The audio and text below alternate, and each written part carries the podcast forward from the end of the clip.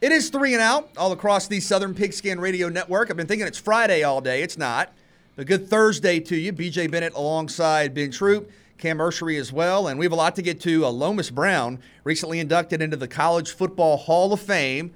Former Gator star, NFL star, I think now on the Detroit Lions radio network. We'll chat with him in just a uh, little bit. Really looking forward to that conversation. Also, Dustin Poirier, uh, the number one contender in the in in the UFC uh, fighting for the lightweight belt on Saturday night in Vegas against Charles Oliveira. He will join us coming up a little bit later. Looking forward to that. That uh, you can get on ESPN Plus. So keep that in mind for Saturday night. But you're talking about a guy that is in the top five in the UFC in pound for pound rankings, is the number one contender, is going for the belt. So really looking forward to that conversation. We'll have it just a little bit. Got some bowl trivia for later in the show as well. Again, we are glad to be with you. Tweet at us at Pigskin Radio. Uh, Kevin getting ready for some. Uh, football play by play, BC, for the state championship tomorrow. So he will not be with us uh, today or tomorrow, but uh, for a good reason. Getting ready to call the state championship in Atlanta as uh, Benedictine takes on Carver of Columbus. But we're going to do something, Ben, we rarely do. And that is open the show talking about the Jacksonville Jaguars. Okay. And normally there's not a lot to talk about, just being honest. You, you had a win last year, you got a couple wins this year, but there's been a development that I wanted to get your thoughts on where and you guys talked about it earlier in the week, I think. But James Robinson, who was a star for the Jaguars a year ago, had over a thousand yards as an undrafted rookie out of Illinois State. Uh, he's really not been featured this year for Jacksonville. And when you go back to the beginning of the season, especially with Travis Etienne's injury, you thought, okay, rookie quarterback uh, new coaching staff, you're probably going to rely on the on the running back, your star James Robinson. That has not happened, and you've seen some some fumbles from James Robinson, and I think that has been uh, at, at least part of the reason for why he hasn't seen the field. There, there, there seems to be kind of an inexplicable uh, lack of playing time for him. And you actually had some comments recently made by Trevor Lawrence. And I want to read these for you. This is from Jaguars quarterback Trevor Lawrence uh, about James Robinson. And James Robinson, for point of reference, in the Jaguars' last two games, was held off the field for 16 consecutive plays, and then in the next game, 20 consecutive plays. And Trevor Lawrence said, "quote In my eyes, obviously I'm the one." Uh, that's out, see all the pieces moving. I see the whole picture. Bottom line is, James is one of our best players, and he's got to be on the field. And we addressed it. I feel like we're in a good spot and the whole team were good. Whatever may have happened, I honestly don't know everything that went into it. Uh, I'm, I'm, I'm playing the game and stuff, and I really don't get into that in terms of coaching decisions, but I know and I voice my opinion. James is one of our best players, and he's got to be in the game. I think we're all on the same page. There's no confusion there. We're going to move forward. I know James is a hell of a player, so I want him out there, end quote. Now, you have had a couple of fumbles, but I think what was confusing to a lot of Jags fans is uh, recently Robinson was benched in the last game for a fumble. You brought in Carlos Hyde. He fumbled. Now, Carlos Hyde has been a good player in the league for a long time. He's a veteran, but just been a couple of thoughts. Um, should the Jags, even if there have been some fumbles, be playing James Robinson more? And what are your thoughts on Trevor Lawrence coming out and saying we have to have this guy on the field? Yes, they should be playing James Robinson more. I think BJ going back to the draft, Travis Etienne going out kind of shows you who they want to be the feature back. Carlos Hyde, a guy they got in free agency, so they, they're going they're going with the veteran guy over the you know over the second guy because of money, not necessarily because of play. But I will say this because of Trevor Lawrence. He keeps on showing why he is worth going out there, running out there on the field with. It goes back to when he was hurt, he has to come back in the game. Now he's it's one thing to say it to James. It's another thing to say it to, to each other. It's a whole different, it's a whole different ball game when you stand it to the media because the thing is Trevor said, look, I'm not I'm I'm just as shocked as y'all. Mistakes happen in football. Fumbles happen in football. Interceptions happen in football. Blown coverages and missed tackles and missed kicks and so on and so forth. But Taking the guy off the field for 16 straight plays, 20 straight plays, how is he to stay warm to even go out there and make plays? So sometimes that could be BJ just a result of just not being in the game, not having that rhythm of the game. I, I can appreciate what Trevor Lawrence did. Let me say this Trevor Lawrence did not call out the coaches. Trevor Lawrence stated the obvious. Why isn't he playing? And I can tell you what, what really happened. If Trevor Lawrence is going to the OC and Urban Meyer and asking him behind the scenes, they, they, they giving him that quote, coach speak, he said, all right, if y'all made me the face, I mean, I'm gonna go out there and ask. I'm, I'm gonna put on the meter to get to ask you guys because I'm like you, BJ. Your best player is supposed to be on the field. Yeah, I don't get it. He's he's one of your best eleven, bar none, by far. That doesn't mean that Carlos Hyde can't come in and provide some quality touches, some quality minutes. But when James Robinson is not being featured and you're losing games and you go back to the rushing stats and Carlos and then Carlos Hyde has more rushing st- I mean more rushing attempts uh, you know uh, than uh, than James Robinson and that's and that's because of the fact that you're trying to you know uh, listen this ain't the time to be setting examples or trying to get guys to understand we in the pros situations happen we are a very very young team trying to figure out how to win and win consistently in the National Football League what what what type of picture does it paint for the other guys on the team when you saying, oh, because the guy made a mistake, you're not going to play him?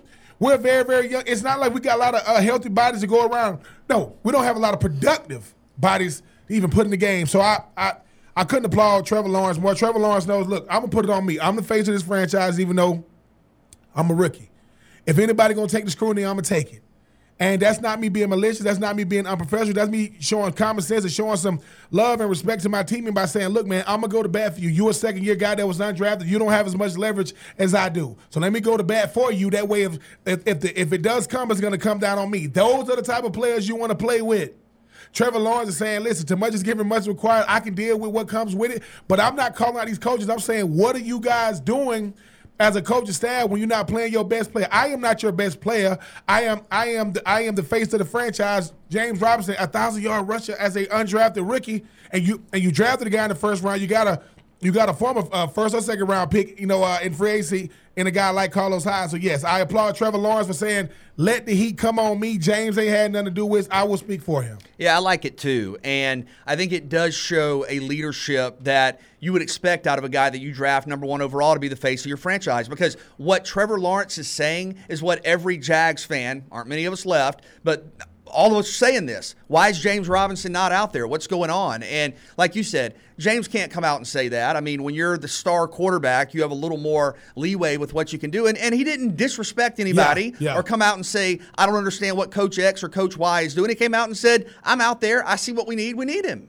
We need him. And I, I like it. Look, Jacksonville is trying to learn how to win. Jacksonville is trying to learn how to be consistent, be cohesive, have accountability. You know, look at where you need to improve and then actually improve. I like this from Trevor Lawrence. And look, Trevor's still learning. We were talking about his stats yesterday. It has not been a tremendous rookie season for Trevor Lawrence, but I think he is developing in a way that affirms the vision of him being the guy, being the face of the franchise. But you got to get James Robinson out there. And I just thought that was interesting because you don't see that a ton. And I don't know that if you give James Robinson 18, 22 touches a game, that you're all of a sudden in the playoff hunt. But you made a great point that I agree with. Trevor Lawrence is not Jacksonville's best player.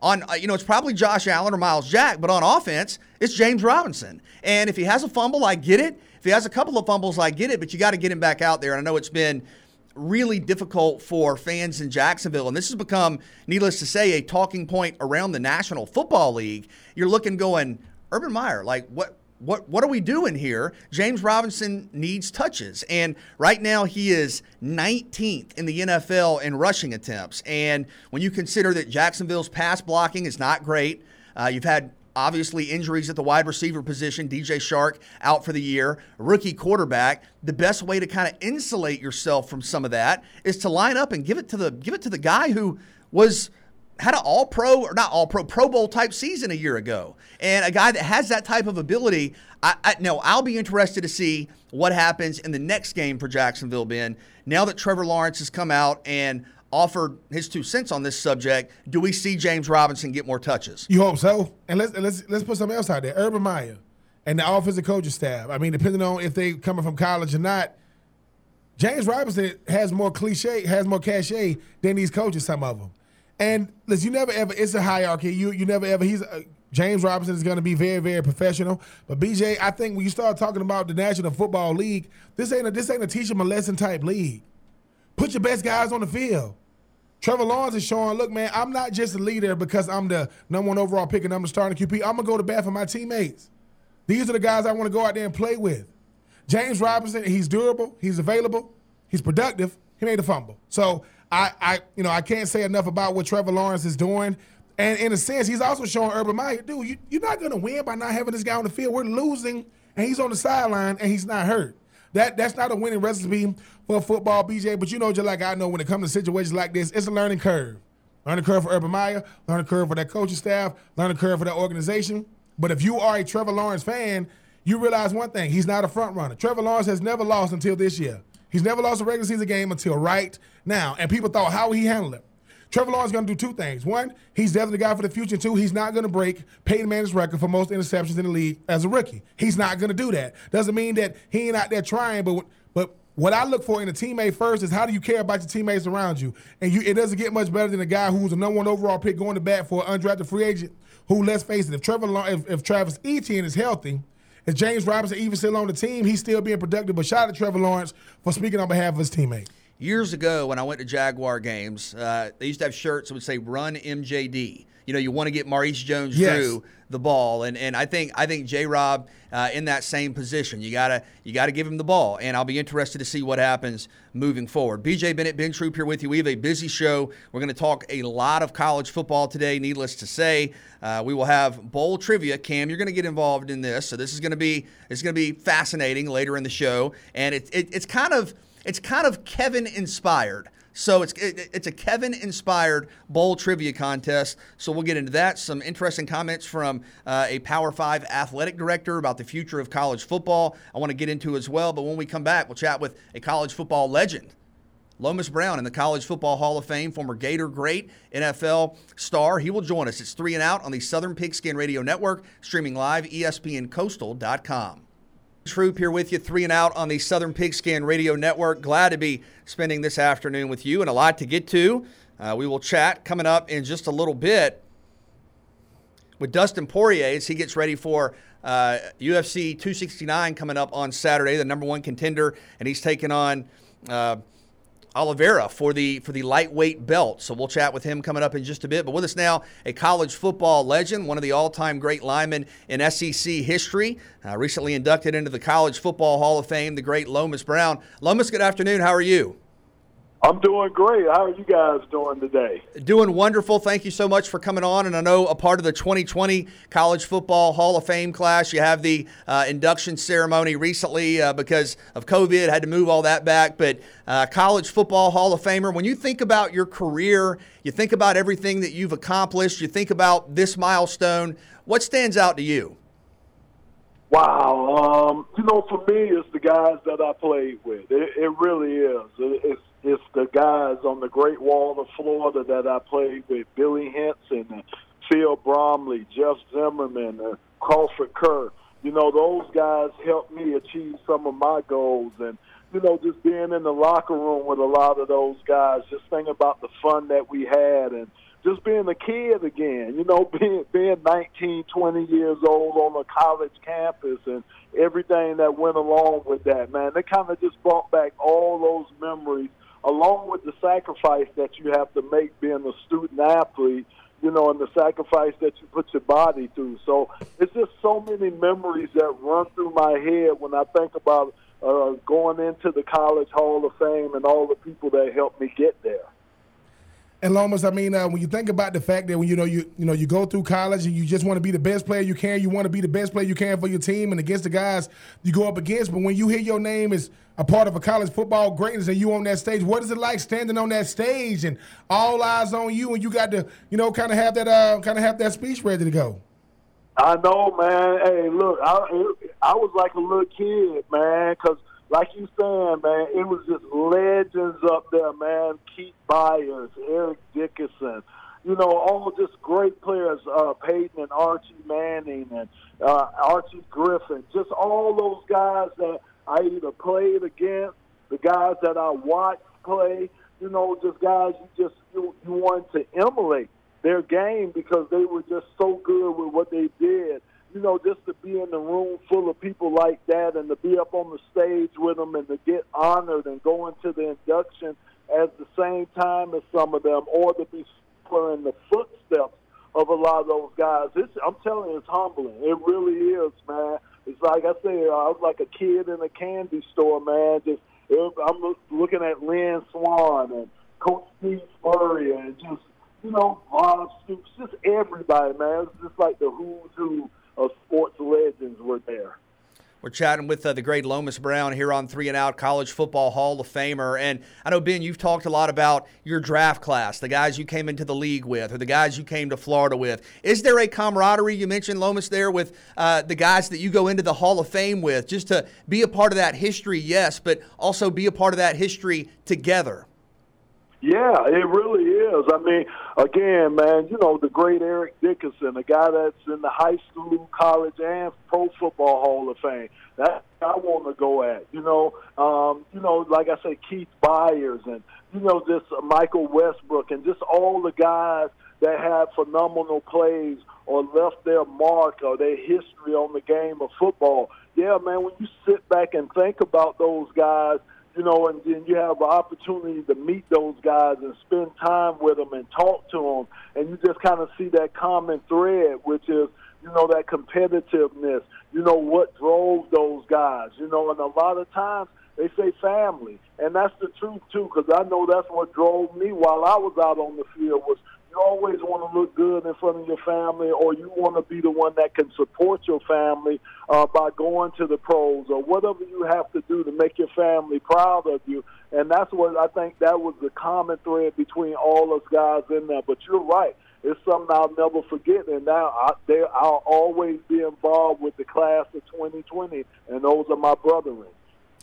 When you get to college, you want to do the best you can, as, as I stated before, but we a lot of uh, those that were, of, of, us who were blessed enough to be able to play uh, big time college football. You got moments, you got memories, but most of us will fade away. You you being a Hall of Fame, but that's saying no, Lomas. You're gonna live on forever because at the end of the day, there are linemen and there are guys who kind of changed the way I played with Max Starks and I played with Shannon Sandler, those guys. And I used to hear our, our offensive line coach talking about, listen, man, I need you to look more like Lomas today and not like not like Lomas's brother today. So you you have a legacy even when I was at Florida, that those guys were trying to live up to it. But to know it's one thing to have that conversation, almost with your family members.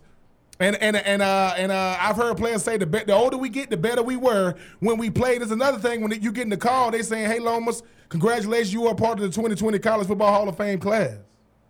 Yeah, that's the truth too. You're right about that, Ben. Because look, I was just at the the Lions. We just had our alumni day, and look, I'm telling guys in there, look, man, I blocked three guys on one play and beat Barry to the end zone. So you're right, man. The older you get, the better you were. So, and, and and it's fun though. It's fun reliving those memories. You know, it's fun connecting that way. You know, we all need that, man. And it's just nice when you get around a group of common like guys, and you know, and you're able to share memories with those guys. And of course like you say, man, just family. Family's everything to you. Family's what drive us. And I know, Ben, I feel this way, man. Some of the most precious times that I missed was in the locker room. You know, hanging out in the locker room with the fellas and everything, and what went on in the locker room, and just everything that's associated with the great game of football.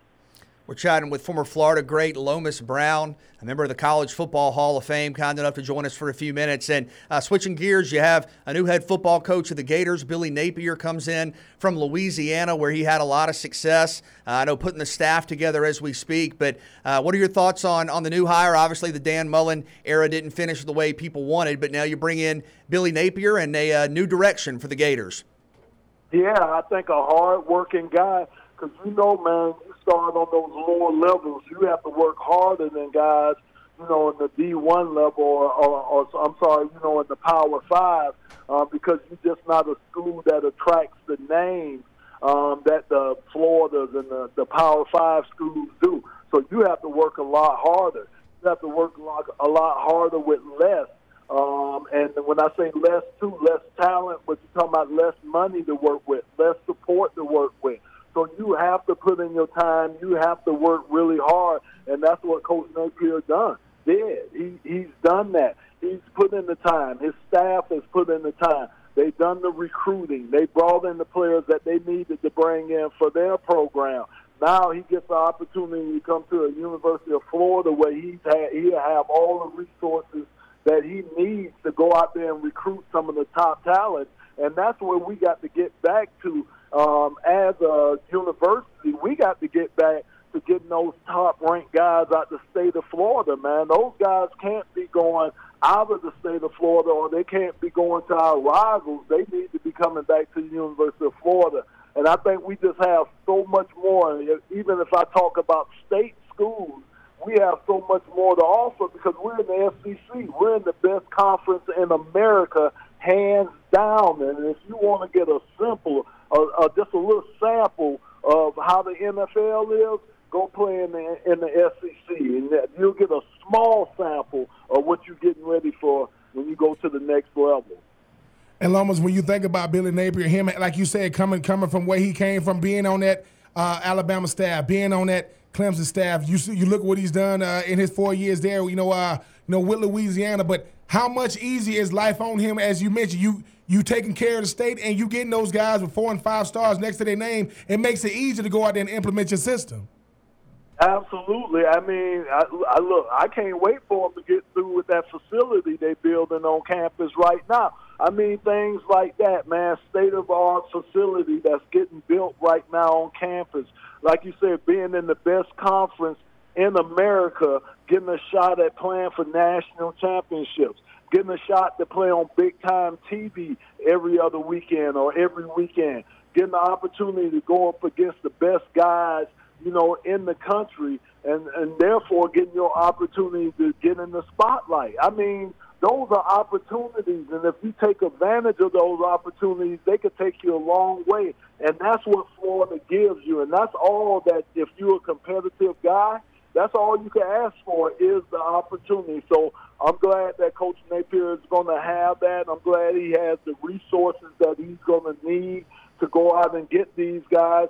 And I think he's going to be a great coach, a great addition for the uh, University of Florida and get us to where we're trying to get, which is to beat Alabama, man. Because, uh, bruh, it's just like every year they up in this thing. So you just, they seem like the, the and they are. They're the class of the, the of the SEC right now, and they the big boys. They the big brothers to us little brothers. So we, somebody got to knock them off, and you know we'll see. We'll see.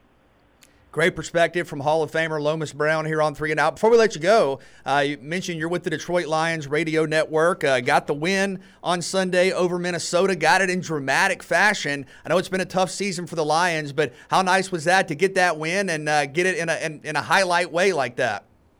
Oh Lord knows we needed that win. My goodness, man. Hey, look, you especially when you're doing radio and you know, it gets to a point where you look down there, man, and you see all the fans leaving out the stadium. You be wanting to leave out the stadium sometime, man. So it, it's been rough, but that victory, man, it felt good. It feels good for us, man, because you always want to talk positive about your team. You always want to talk positive about the players. And we know, man, winning man, that cures everything. So I'm so happy for Dan Campbell. We played together two years when we when I was with the New York Giants. So I'm definitely rooting for him. I think he has a very good coaching staff because it's full of ex NFL players um, on that coaching staff. So they play hard for Dan, and that's what they did, and they were able to play hard 60 minutes this last game and get the victory. So hopefully, man, hopefully this weekend in Denver we could get number two because it feels good calling a win in the loss. And Detroit will be in Atlanta the day after Christmas as well. The great Lomas Brown, Florida legend, here with us on Three and Out. Lomas, congratulations again. Thank you so much. Absolutely. You guys take care.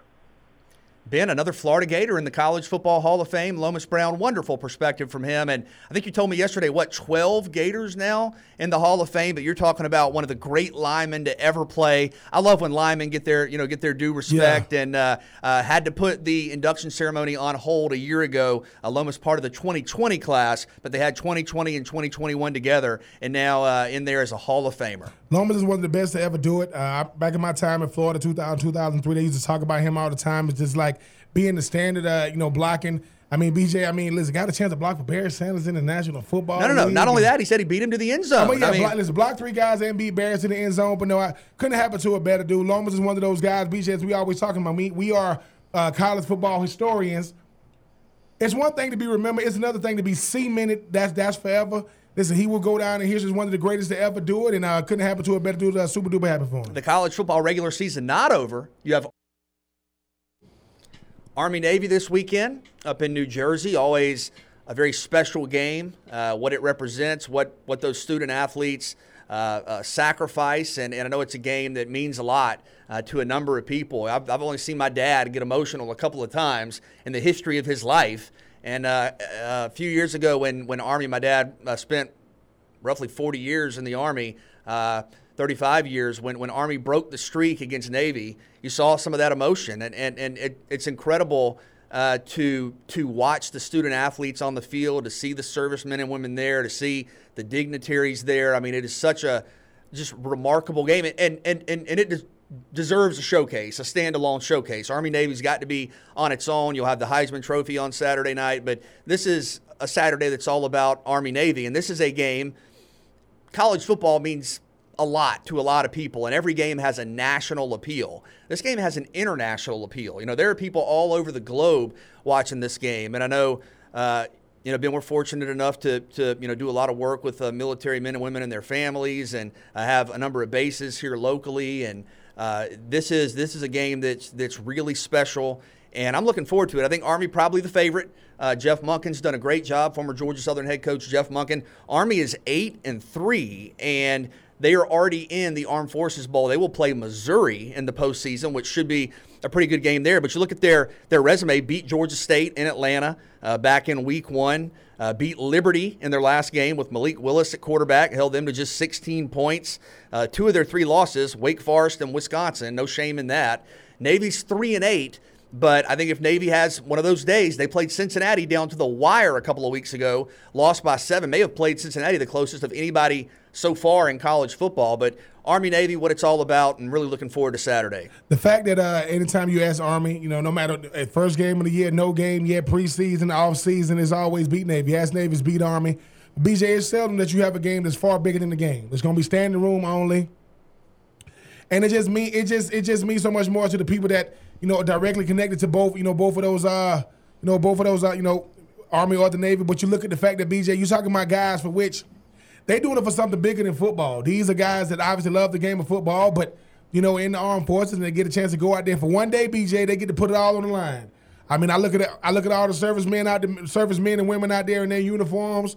A lot of push-ups being done, gonna be gonna be done on Saturday. But I do agree, BJ, a, a standalone game for some of the greatest among us. I mean, when you think about you know uh, playing for Army, playing for Navy, number one, these are you know prestigious uh, places to play, but because you're playing for something that's bigger than the game of football, and it, and, and make no mistake about it, once once they kick the ball off, it's hard hitting out there now, and it's four quarters. Nobody gives up, gives in, but it, it's usually a really really good game. But BJ, you know when you know obviously Papa B, I know who he's gonna be rooting for. I mean, Ben, Ben, when and I, I don't remember off the top of my head how many years ago it was, but my dad was in the military. My brother's still in still in the army. I know your brother, your dad served. It's a game that uh, just just stops everything. And my dad, this when when Army broke the streak against Navy, Navy had won like 12 or 13 or 14 in a row or something like that, and Army was in a position to win. My dad couldn't even watch it in the main part of the house. He went out to the man cave, and like nobody's supposed yeah. to go out there because it because it just means a lot. And, and and you are right. If you hear an interview with with Jeff Monken or Ken Niumatalolo, it's go Army beat Navy, go Navy beat Army, and you hear a lot of fan bases say, yeah, I, I you know I I just can't stand my rival, and I would rather go one and eleven but beat my rival than go 11 and 1 and lose to my rival. And I'm like, would you really like Ben, you go back and forth with Georgia fans. Mm-hmm. Would you rather go 1 and 11 with a win over Georgia or 11 and 1 with a loss to Georgia? And don't lie. You know you'd rather go 11 and 1. Of course I'd rather go 11 and 1. But but B said you can't but, compare but, but Army Navy's not that way. It's not it's not. And you can't compare nothing to this. This is one of those things. Just imagine if your first game ever you ever watched in college football, BJ was Army versus Navy. Then what if you grew up an Army brat? A Navy brat. And all of a sudden, you know, you you know, you're getting older and then you get a chance to get recruited by those schools, go play or what may have you for those you know, service academies. But I do think, BJ, when you start talking about what the game of football can do, why we love college football. Well, you can love it on two fronts on Saturday. You can love the fact that you're talking about some of the greatest among us, you know, because these are people who are gonna be, you know, fighting for our freedoms and and going, you know, and going, you know, and going having to serve.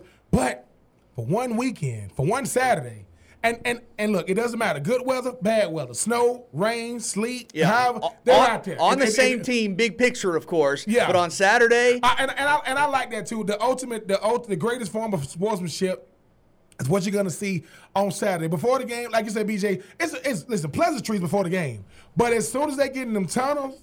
I mean, I, I like how they, and it's gonna be standing room only. Ain't nobody gonna be sitting down on Saturday. And the BJ, if Navy can make a game out of this thing, it's gonna be even better. But I just think that when there are seldom times in life you get a chance to see some of the best people that walk on this planet uh, playing a game that we love, and they get to go out there. You know, for four quarters, they get to, they get to see you know man on man. You know, may the best team win. But I do agree, BJ, when you start talking about what the game of football can do for a fan base, for for a love of the sport, I think on Saturday is probably the best you're gonna see. and you've had some local guys, you know, go on. Uh, Shakir Robinson, Yeah. Joey Bullen, Alex Herndon. I mean, a number of guys from the 912 who have gone on to play in this series. Looking forward to it. Uh, big thanks to all of our military men and women and, and, and their families. And the Saturday, the pageantry, the history, the tradition, what the rivalry represents. Uh, can't wait. So, I wanted to spend a couple of minutes just talking about Army Navy. The regular season, I know we're all looking ahead to the postseason and the awards ceremonies and the playoff. Make, make it a point to watch Army Navy. Check out Army Navy this weekend. We'll come back. Speaking of the awards, not the Heisman, but a number of the college football awards will be given out tonight. And woo, the name's up for the Bednarik Award, the best defensive player in college football. We'll get into that next award, given to college football's best defender. Uh, will be handed out tonight, and I think we know who the favorite is. But I want, Ben, I want to get your thoughts one through four here uh, because these are some really big names. The, the the four finalists for the Bednarik Award are Will Anderson, who a lot of people, I think rightfully so, feel like should be a Heisman Trophy finalist. He's got 31 and a half tackles for loss, uh, which puts him in an all-time context. He leads the nation in sacks, I think, with 15 and a half. Uh, you have Will Anderson from Alabama, Jordan Davis, of course, from Georgia, who everybody knows all about. Kyle Hamilton, the safety from Notre Dame, who some are saying could be a top five pick. And think about it in your mind. We don't see a lot of top five picks at safety. And then I know a guy that you and I both like uh, since we met him a couple of years ago, have enjoyed watching him play. Kayvon Thibodeaux at Oregon, who might be the number one overall pick in the upcoming draft. So I think we probably all agree that Will Anderson's going to win the award, should be in New York City for the Heisman Trophy presentation. But one through four, how would you slot this? Anderson, Davis, Hamilton, and Thibodeaux. Wow. I mean, uh, Thibodeaux is a, is a guy for me, BJ. As you mentioned, we got a chance to meet him three years ago at uh, you know at Florida State with uh, Coach Taggart. Uh, you know, uh, first game, you know, at Florida State. I would have I would have him number four. I, th- I think uh, while he's an incredible player, I mean, they you know he's one of those guys where I mean, coming off that edge, BJ. I mean, he's about as good as it get, and he's super duper athletic. My number my number three would be Kyle Hamilton. I mean, the kid is about as rangy as to get a sideline to sideline safety. I mean, BJ against Florida State, he made a play on the sideline. I mean, the guy was in the middle of the field when the ball was let go. By the time he by the time he uh, let it go, the guy was on the sideline picking it off. My number two is Jordan Davis. Jordan Davis is the he's the one that made that defense go. I'm not taking anything away from the Kobe Dean, you know, Nolan Smith and those guys, but Jordan Davis was the one that made it happen. But to me, BJ, it is Will Anderson. In every major category, what else can you do? I led the na- to lead the It's nation in sacks. To lead the nation in sacks is already enough. Tackles for loss, BJ. Remember the time when tackles for loss was ten, Right. Fifteen was a was a out of this world thirty. Let me get this. Let me get the exact stats here on Anderson. And and and and and number one, they need to give this award to Will Anderson just for the simple fact that he's not going to be in New York as a Heisman Trophy finalist, which once again is absurd. It's ridiculous.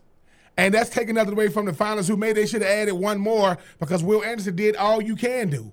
I mean, leads when you say when somebody says I led the nation in sacks with all these guys that's in these wide open passing leagues and guys that just have incredible seasons, 15 and a half sacks, over 30 tackles for loss. What else can he do as far as like affecting the game? But yes, Will Anderson one, Jordan Davis two, Kyle Hamilton three.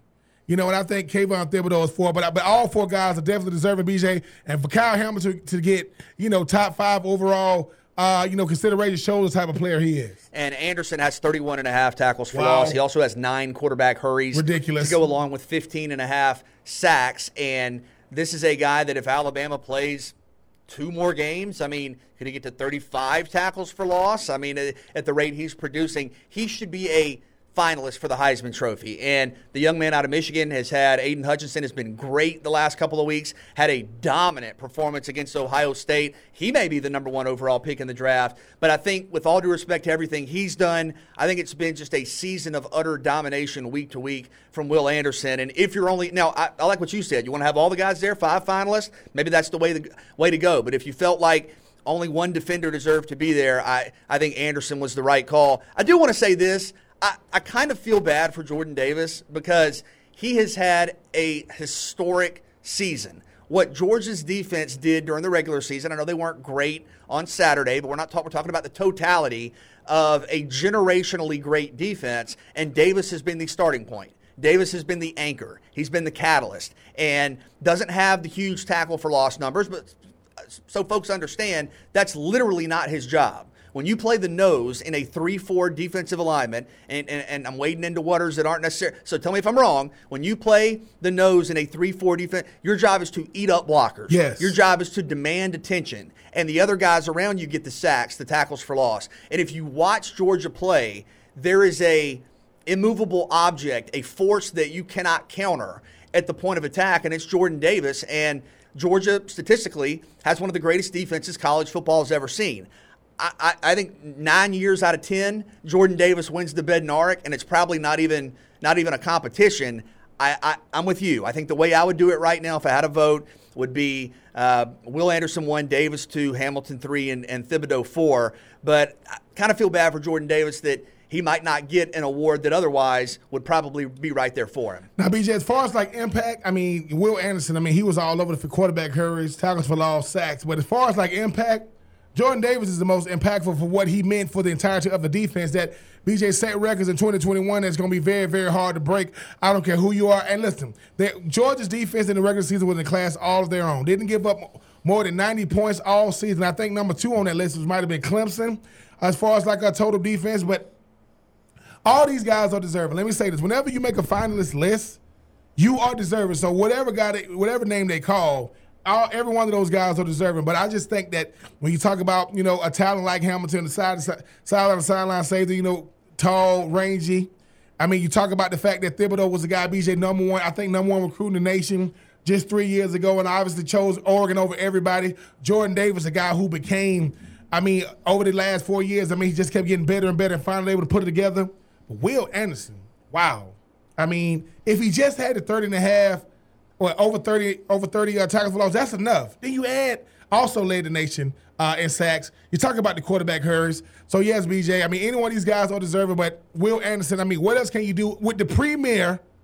Uh, you know, uh, with the premier brand of football at Alabama. It's not easy. Listen, it's not easy to do these things at Alabama when you talk about the, the scrutiny and you know how much how much is you know how much is on the line. But hey, Right now, BJ, it's Will Anderson one for me, Jordan Davis two, Hamilton three, and obviously Kayvon Thibodeaux. Well, and I do think Davis will win the Outland uh, Trophy tonight. That's a part of the uh, awards that are that are given out this evening. That's the most outstanding interior lineman. I think that one is clearly uh, Jordan Davis. There, I, I think that's a win for him. But while we're talking about awards, 2003 you were a finalist for the uh, John Mackey Award. I know we were looking through the all-time Mackey Award winners list, and just incredible. But you're obviously a big part of that tradition. Man, I, it was it was a blessing for me. I mean, uh, when uh, Coach uh, Coach Zook told me that I was a finalist for it, and myself, Kellen Winslow, who ended up winning, and Chris Wilson out of Pitt uh, that year. It, it, was it was it was uh, it was humbling, BJ. But listen, shout out to all the award winners tonight. Shout out no, shout out to the finalists because when you think about college football, to make it, you had BJ. You know when the season starts, you got all these award lists, and then it dwindles down, dwindles down, dwindles down.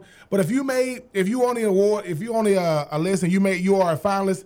Listen, make sure if you do go on that stage, you thank your teammates. You thank those those ten guys that was around you because you couldn't have did it without them. And BJ, though, that's something to say, man. Once again, I know we were talking to Lomas Brown to be the College Football Hall of Fame to win one of these prestigious awards. That's forever as well because you you are definitely going to be uh, a part of some very very unique company. And BJ Bennett, Ben Troupe here with you. Glad to be with you. Three and out. Tweet at us at Pigskin Radio at Pigskin Radio. We have a lot to get to here moving forward. Uh, Oliveira Port. Poirier, excuse me, coming up later, and we will chat with Dustin Poirier uh, as he gets ready to contend for the lightweight UFC belt. He is the number one contender. That fight available on ESPN Plus. Uh, in Las Vegas Saturday night. So we will chat with Dustin the Diamond uh, coming up in about 45 minutes. We'll also talk about the future of college football. Uh, a lot of commentary out there about we've seen the transfer portal stuff, we've seen the big salaries, we've seen you know conference realignments. What what's next? Where does college football stand? And uh, I want to talk about Marcus Freeman as well at Notre Dame, the new head coach at Notre Dame, and uh, what he means for college football and uh, his his move to being a head coach of one of the biggest brands in the entire sport. So we are glad to be with you. Again, tweet at us at Pigskin Radio. We're going to have some bowl trivia later, which I am excited about. And I always love the trivia when I, in about 30 minutes, number one contender for the lightweight belt in the UFC. You have UFC 269 coming up on Saturday. We'll chat with him in about 30 minutes. Also, we're going to have some bowl trivia. I'm excited about that, especially because I don't have to compete. I've, I've struggled recently in some of our contests, Ben. You've been on know, hot streak. We'll see if that can continue. And we'll talk about uh, UNC AD Bubba Cunningham had some interesting thoughts about where he thinks college football is heading. We'll get into that. Tweet at us at Pigskin Radio, but we'll bring in Cam. Four o'clock. It's time to take three. All right, time to take three. Take one. Bill Belichick is now the odds-on favorite to win the NFL Coach of the Year. Should he be ahead of the likes of Matt LaFleur, Cliff Kingsbury, or Mike Vrabel? I mean, they just won a game throwing three passes. I, that, that's pretty impressive. And you've kind of seen them. I, I, hate to say this because it sounds so disrespectful, but you've kind of seen them move on from the Brady era and reinvent themselves as a contender. I think we all look at the AFC right now. New England's one of the first names you mentioned. Belichick deserves a ton of credit for that. Not a superstar studded roster in terms of some of the rosters New England's had in the past, but but something about this right now just makes me lean Cliff Kingsbury. Um, not that long ago, you were looking at that going, is this going to work out in the desert with this guy who got fired at Texas Tech? And I know they have talent. I know they've gone out and got guys. But at the end of the day, you're still talking about Arizona. You're still talking about the Cardinals.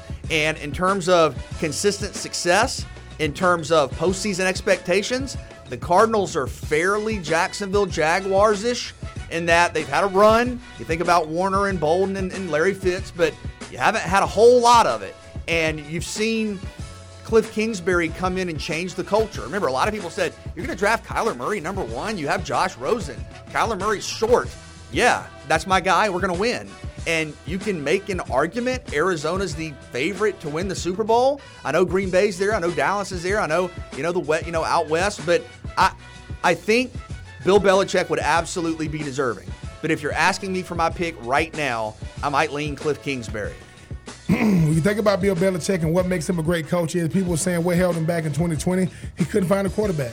I mean, I know they I know they had Cam and Cam really wasn't, you know, uh, he wasn't really blending in with that Josh McDaniels offense. A year later, you get Mac Jones. Cam as obviously back with the Carolina Panthers, but Mac Jones is getting it done. And when you go into it, when you go into a game with a rookie quarter with a rookie quarterback, and you saying to yourself, "We're going to run the ball three times." Jonnu Smith, Hunter Henry, you're not going to catch the ball. N'Keal Harry, not going to catch the ball. Damien Harris, get us there. They got him there. Matt LaFleur, I mean, I'm sorry. At the end of the day, I mean, when you got, you know, when you got uh, when you when you got uh, Aaron Rodgers, I mean, you're gonna find a way to get something done. Now, Mike Vrabel, BJ, is one of the most underrated coaches in the national. No Derrick Henry. League. No Derrick Henry. But the thing is that defense, they keep him in games. I mean, Simmons and those guys on defense. I mean, you know, uh, you know, Byard and those guys. But it's got to be. But I, but I still come back to Bill Belichick for this reason. This reason alone. Who are they better? Are they better off without? Uh, are they better off without Tom Terrific? No. But one year removed, and they back not just not just trying to compete for that division, compete for tops up, for tops in the uh, best record in the AFC. Mac Jones is not gonna wow you, but they but he don't got no BJ. I mean, he got Jonnu Smith and Hunter Henry. I mean, that's not Aaron Hernandez and Grunt.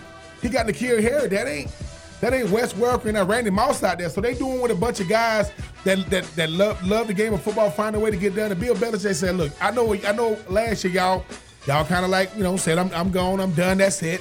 One year later, these guys are not just good; they're really really good. And listen, if Buffalo, people said Buffalo could have just made one play, they would have won. Well, they didn't. And that's why that's why you don't want to play in places like Buffalo and when you got to deal with those frigid type conditions. But yeah, it's got to be old Bill Belichick. Yeah, I gotta go Bill Belichick too. Um, the job he's just done this year, if you look at all the rookie quarterbacks that's been drafted, everybody has struggled except Mac Jones. I mean, I love Justin Fields. You know, I love Trevor Lawrence and Zach Wilson and Trey Lance isn't even playing. And Bill Belichick has his team nine and four, They started off the season two and four, won seven straight games. They're my Super Bowl favorite right now, and mm. I just, I just, it's hard for me to think anybody's going to come in Foxborough and beat this team. And he has that defense just playing. It's scary. It's lights out in. Man, I mean, shout out to Bill Belichick, but he's the one. He doesn't have any superstars on offense. I can't really name any guys. Damien Harris is he's a, he's a solid running back, but I'd definitely say Bill Belichick. Um, take two. Apparently, LSU was ready to offer Jimbo Fisher an eight-year, whew, $125 million deal. Would Jimbo have been the better hire than Brian Kelly? Yes, and I don't think there are many guys you would you would say yes. Uh, is it a better hire than Brian Kelly? I think Jimbo's one of those few, and I hate to simplify it to this, but he's got a natty. I mean, there are only a handful of coaches in college football that have a national championship. Jimbo has one, and Texas A&M kind of fell off a little bit late this season, but if you go back to last year in College Station, they were the first team out of the playoff. A lot of people forget that. Texas A&M in 2020 was fifth in the college football playoff polls. Now, I know Notre Dame's been in it, but I think it's a, a, different route, quite honestly, going through what Notre Dame has with their independent schedule in the ACC for one year and going through the SEC West, where Jimbo Fisher is with Texas A&M. Uh, I think He's done a really good job with the Aggies. I know they haven't quite gotten to that championship level that fans feel like they're paying for, but it takes time. Jimbo Fisher is one of the best coaches in college football. Brian Kelly is too. But I think if you're comparing those guys, you can have one. I think Jimbo Fisher knows what it takes. He's done it, he's lived it, he's worked through it to win a national championship. And I, there's there's there's no way to replicate that. Now, you're talking about 8 for 125. I mean, these are massive massive contracts and with those contracts, I know this one didn't come to fruition, the expectations are going to be what they are. You're not, I mean, Ben, you said this a couple of weeks ago. You're not paying somebody 12, 13 million dollars a year to go to the Alamo Bowl. Mm-hmm. All due respect to the Alamo Bowl. You're paying 12, 13, 14, whatever it may end up being, million a year to get to that playoff and give yourself a shot to win a national championship. So the Brian Kelly hire was impressive. You're LSU and you're a great program, but you're not an all time great program like Notre Dame. You go into South Bend with Notre Dame potentially on the verge of the college football playoff. Didn't make it, but could have. And you got Brian Kelly, the all time winningest coach in the history of the Fighting Irish, to walk away and come south. Very impressive. But I think Jimbo Fisher was probably LSU's top target, first target. There were rumors about Fisher going to Baton Rouge when he was at Florida State before he ever went to Texas A&M. So I would have taken Fisher over Kelly. Yes, I would have taken uh, Jimbo Fisher over Kelly because, like you said, BJ, he already got the natty. But Alabama's lost one game this year. Who beat them? That'll be Texas A&M. You talk about being fifth last year, uh, BJ, in the college football playoff. So when you talk about what uh, when you talk about what Jimbo Fisher was there at Texas A&M to do, he was getting them back to get them nationally relevant, put them in position to go to college football playoffs. He's done that. Now, obviously, the movable force is Alabama. When you talk about uh, you talk about Brian Kelly, he's had tremendous success uh, at Notre Dame. The only two the only two teams he's beaten in the SEC since he's been there is LSU twice. Every other SEC team he's met in the college football playoff, they got the brakes beat off of them. So, is Brian Kelly an incredible hire? Yes. But for everybody who was thinking that Brian, Brian Kelly was the guy that said yes, he wasn't the guy they really wanted. The guy they covered was the guy that said, look, my dream job is to be at LSU, but Texas A&M said, look, man, I'm trying to tell you, you know, Baton Rouge is a great place to live, but I think over here in College Station, we got something for you. So it is Jimbo Fisher because I tell BJ this all the time. To win the national championship, you got to have a special team. You got to have a big time quarterback, and things have to go your way. You go back to that 2013 Florida State team; they had it all, and they got it done. To win a national championship in college football is prestigious. To go undefeated to do and do it is even more. So I think it would have been Jimbo, but at the end of the day, Jimbo said, "Look, man, I'm gonna try to stick to this commitment I said here at Texas A&M, and if I got to go through LSU and Alabama do it, so be it. But yes, the better, the better, the greater of the two, in my opinion, is Jimbo." Yeah, you guys are preaching the gospel. Um, I'll go Jimbo as well. I think what he did this year was so impressive to me. Not only did he beat Alabama, he beat them with his second string quarterback. Great point. Um, he did go. He beat them. Whether it's at home, it's hard to beat Bama. Ask Georgia. Ask a lot of teams. Ask LSU before 2019. It takes. It's really hard to beat Bama. He did that with a second string quarterback, and he he was one game away last year from making it to the college football playoffs. Who did you lose to? You lost to the national champions. That's it. You were nine and one last year. This year, you're eight and four with a lot of injuries. I think they're a year or two away from making the college football playoff berth, and I believe in Jimbo, so I would definitely go Jimbo in that situation. Um, take three. The NCAA is reportedly Considering eliminating the early signing period, should signing day be changed back to the way it is? Yeah, and there are complexities here. Uh, to me, my first thought, and, and, and Ben, I'll defer to you on, on, on, on a lot of things with a topic like this, is is this adding to the rush to fire coaches? Is this adding to the instability in college football? I think it is. And if it is, I think that should make us pause and reevaluate.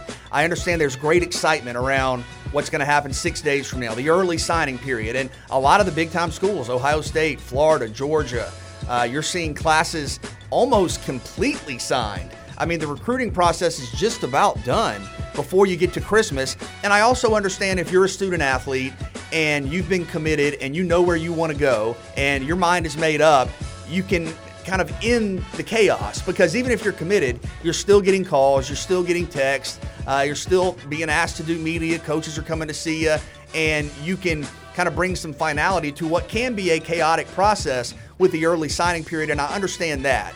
But I don't think it's healthy for the game or for the student athletes or the programs if we're rushing to fire these coaches all of a sudden because not only do we have to make a change, but now we have to make a change and have a staff assembled and have our logistics uh, coordinated for recruiting, you know, three, four weeks, a month out of early signing period uh, so that we can maximize the what is now basically the new Mad Dash uh, for recruiting, which is the last couple of weeks in November, the first couple of weeks in December. And I think that's really tough for coaches. And even if you look at coaches who are hired, right? If you look at Napier, if you look at Helton, if you look at Kelly, I mean, these coaches are coming in and you're trying to scramble. I mean, maybe you got hired, Ben, on the first day of December.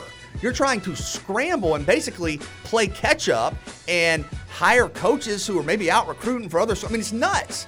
And I understand that if you're a student athlete and you want it over with, there's there's you know great rationale in having a way to do that.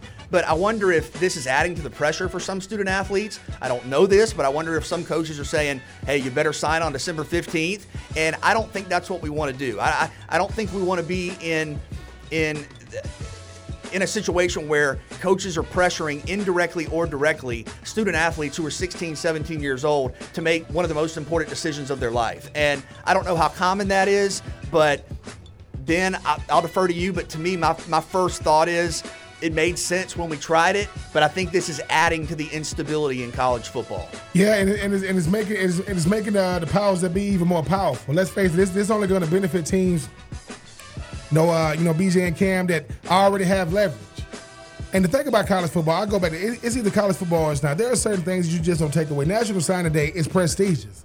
That means that everybody gets to have their shine on the same day, not or because you because Cam, BJ, you know, we're gonna defer to the Georgias, to the Alabama, to the Clemson of the world, as if to say that's all college football. That's not. I mean, Look at look at look at what look at what Jackson State is doing right now with with uh, with Deion Sanders. They had a number one recruiting class in you know in the HBCU circuit. Where they playing in in the Celebration Bowl against who? South Carolina State and Coach Pough. The thing about college football is with all these rules being implemented, that's only going to benefit the ones that kind of dictate the college football landscape. When you start talking about National Signing Day, look, make recruiting even. Make it so that guys don't get the. Because think about this, uh, BJ.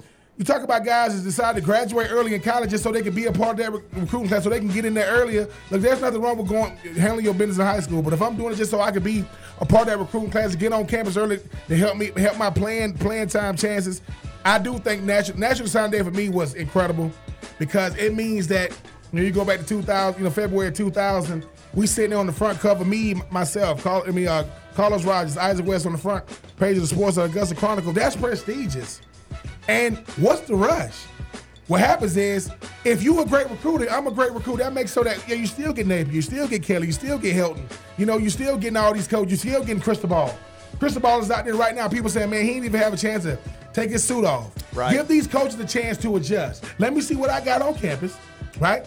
Let me kind of see, you know, who, how to evaluate because BJ, we talk about the transfer portal. A lot of these guys can see what's coming. They've been a part of big time recruiting class. They know what's being said on the recruiting trail to get these guys to go to these schools. So for me, I think just make it February. Guys aren't going to play anyway. They're just signing to be able to have they shine. We, let's go to Topeka, you know, let's go to Topeka, Kansas. We got a kid that's gonna. I get it. It's it's a it's very very hard to get recruited, but I think at the end of the day, get go back to the first Wednesday in February. That way, BJ, everybody got the same recruiting opportunity, and not hey man, we was gonna recruit you, but we already got this corner. We gonna wait on you because that's what people don't see. We all play the same position. Hey, hey, you know, cornerback A said he gonna sign, but we gonna wait till till February. So think about the scrutiny these players go through. Make it one day, make it prestigious. Let's get back. Let's get back to basics. 100% agree with you. I'm I, I'm going to go a different route with this. I think we're forgetting about like the kids and who who it's really about signing day. I know we have an early signing period, and honestly, I've hated that because if you put it makes it it it puts a spotlight on different kids and not all the kids because it's National Signing Day for high school. It's not National Signing Day for the NFL or anything. It's high school kids going to college. You get this one time, and I think the early signing period. Say I sign to Georgia right now. What's more important, me signing to Georgia and I'm another five-star recruit, or Georgia playing in the college football playoffs? So my shine is getting overshadowed by the fact that they have to play Michigan all these bowl games are going on, and I don't get any recognition for the fact I'm a five star. There's what 20, 35 stars in the country. You're like one percent of the entire nation. Now, if you move it to where it is after the season in February, everybody gets to shine. They're five stars, the four big stars. stage is there for everybody. The big stage is everybody. D two, D three, anything. The big stage, and I think the culture needs to be back to that so high school players can feel good about themselves. Because you see mental health and some guys they feel like they're not important when they go to university for one year and things don't pan out. I think that's a big a big reason right there good point cam Let's take three, three and out on the Southern Pigskin Radio Network. BJ Bennett alongside Ben Troupe. A lot to get to. We'll come back. We'll talk about Notre Dame's Marcus Freeman, a new head coach at one of the biggest jobs in the country, and talk about him being a, a, a player's coach is out there. We'll get into that next. Three and out on the Southern Pigskin Radio Network.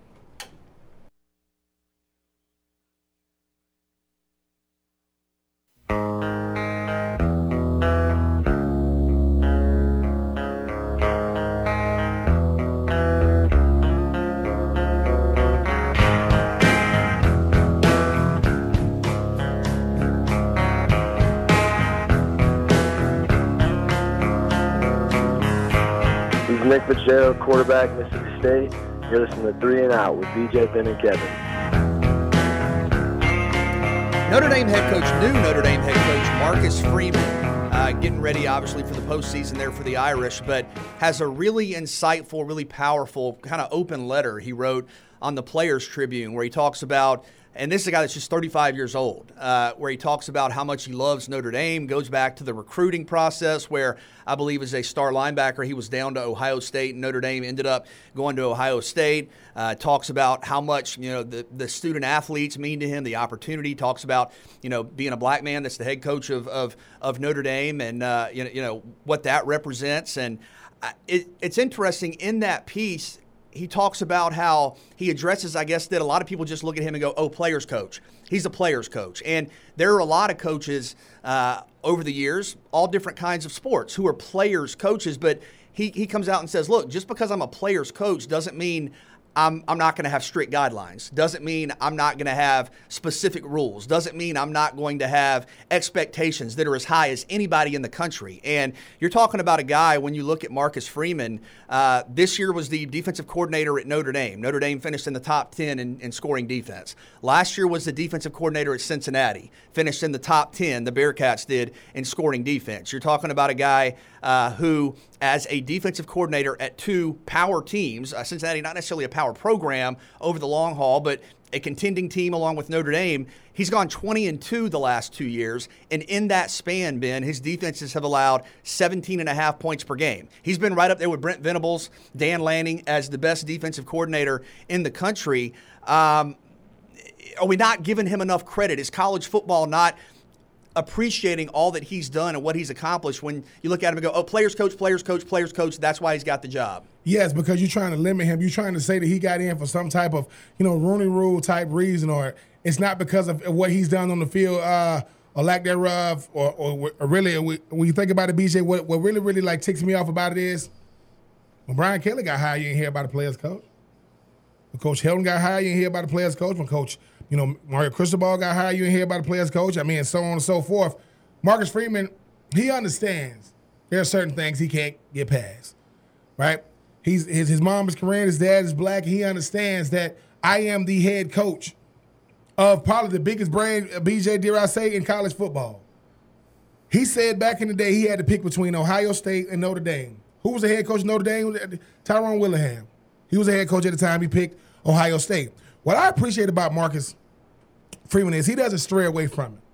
You know, and the thing about it is, is you know, I, I saw that this is what I this is what I think a player's coach is, and this is what I think he is a, a player's coach. Fair yet firm, demanding and disciplined, detailed and down to earth, intense and intentional, fundamentally sound and focused on the task, process driven, not results driven, wants to win but can take a loss, cares about the players and sees them as people. That's that's a player's coach. I got coach for Coach Spurrier and Coach Zook. Both players coach, different approaches. But Marcus Freeman knows that when you hear players coach with him, is see that's why he got the job because the players like him. No, that's not why he got the job. BJ, you went through his resume. I mean, has lost twice, has lost two times in, uh, in the last two years.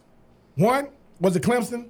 The other one was in Cincinnati. What, what, and what and what and what is critical about that? Clemson college football playoff, Cincinnati college football playoff. So when you beat Notre Dame, that is probably the best resume builder. How do I know it's a great resume builder? I mean, Cincinnati is not a Cincinnati is is not a is not a, a powerhouse in college football, but beating Notre Dame.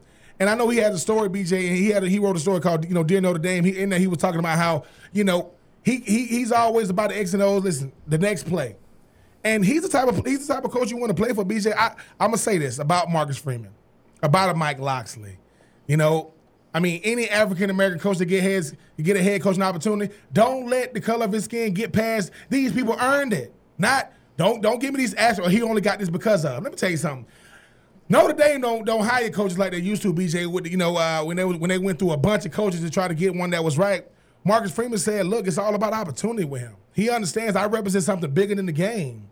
I represent opportunity. Him giving a big shout out to Mike Locksley, you know, uh, who started the uh, Black Coaches Coalition. And you played for Coach okay, Locks, Yeah, played right? for Coach Locksley for two years, my last two years uh, under Ron Zook.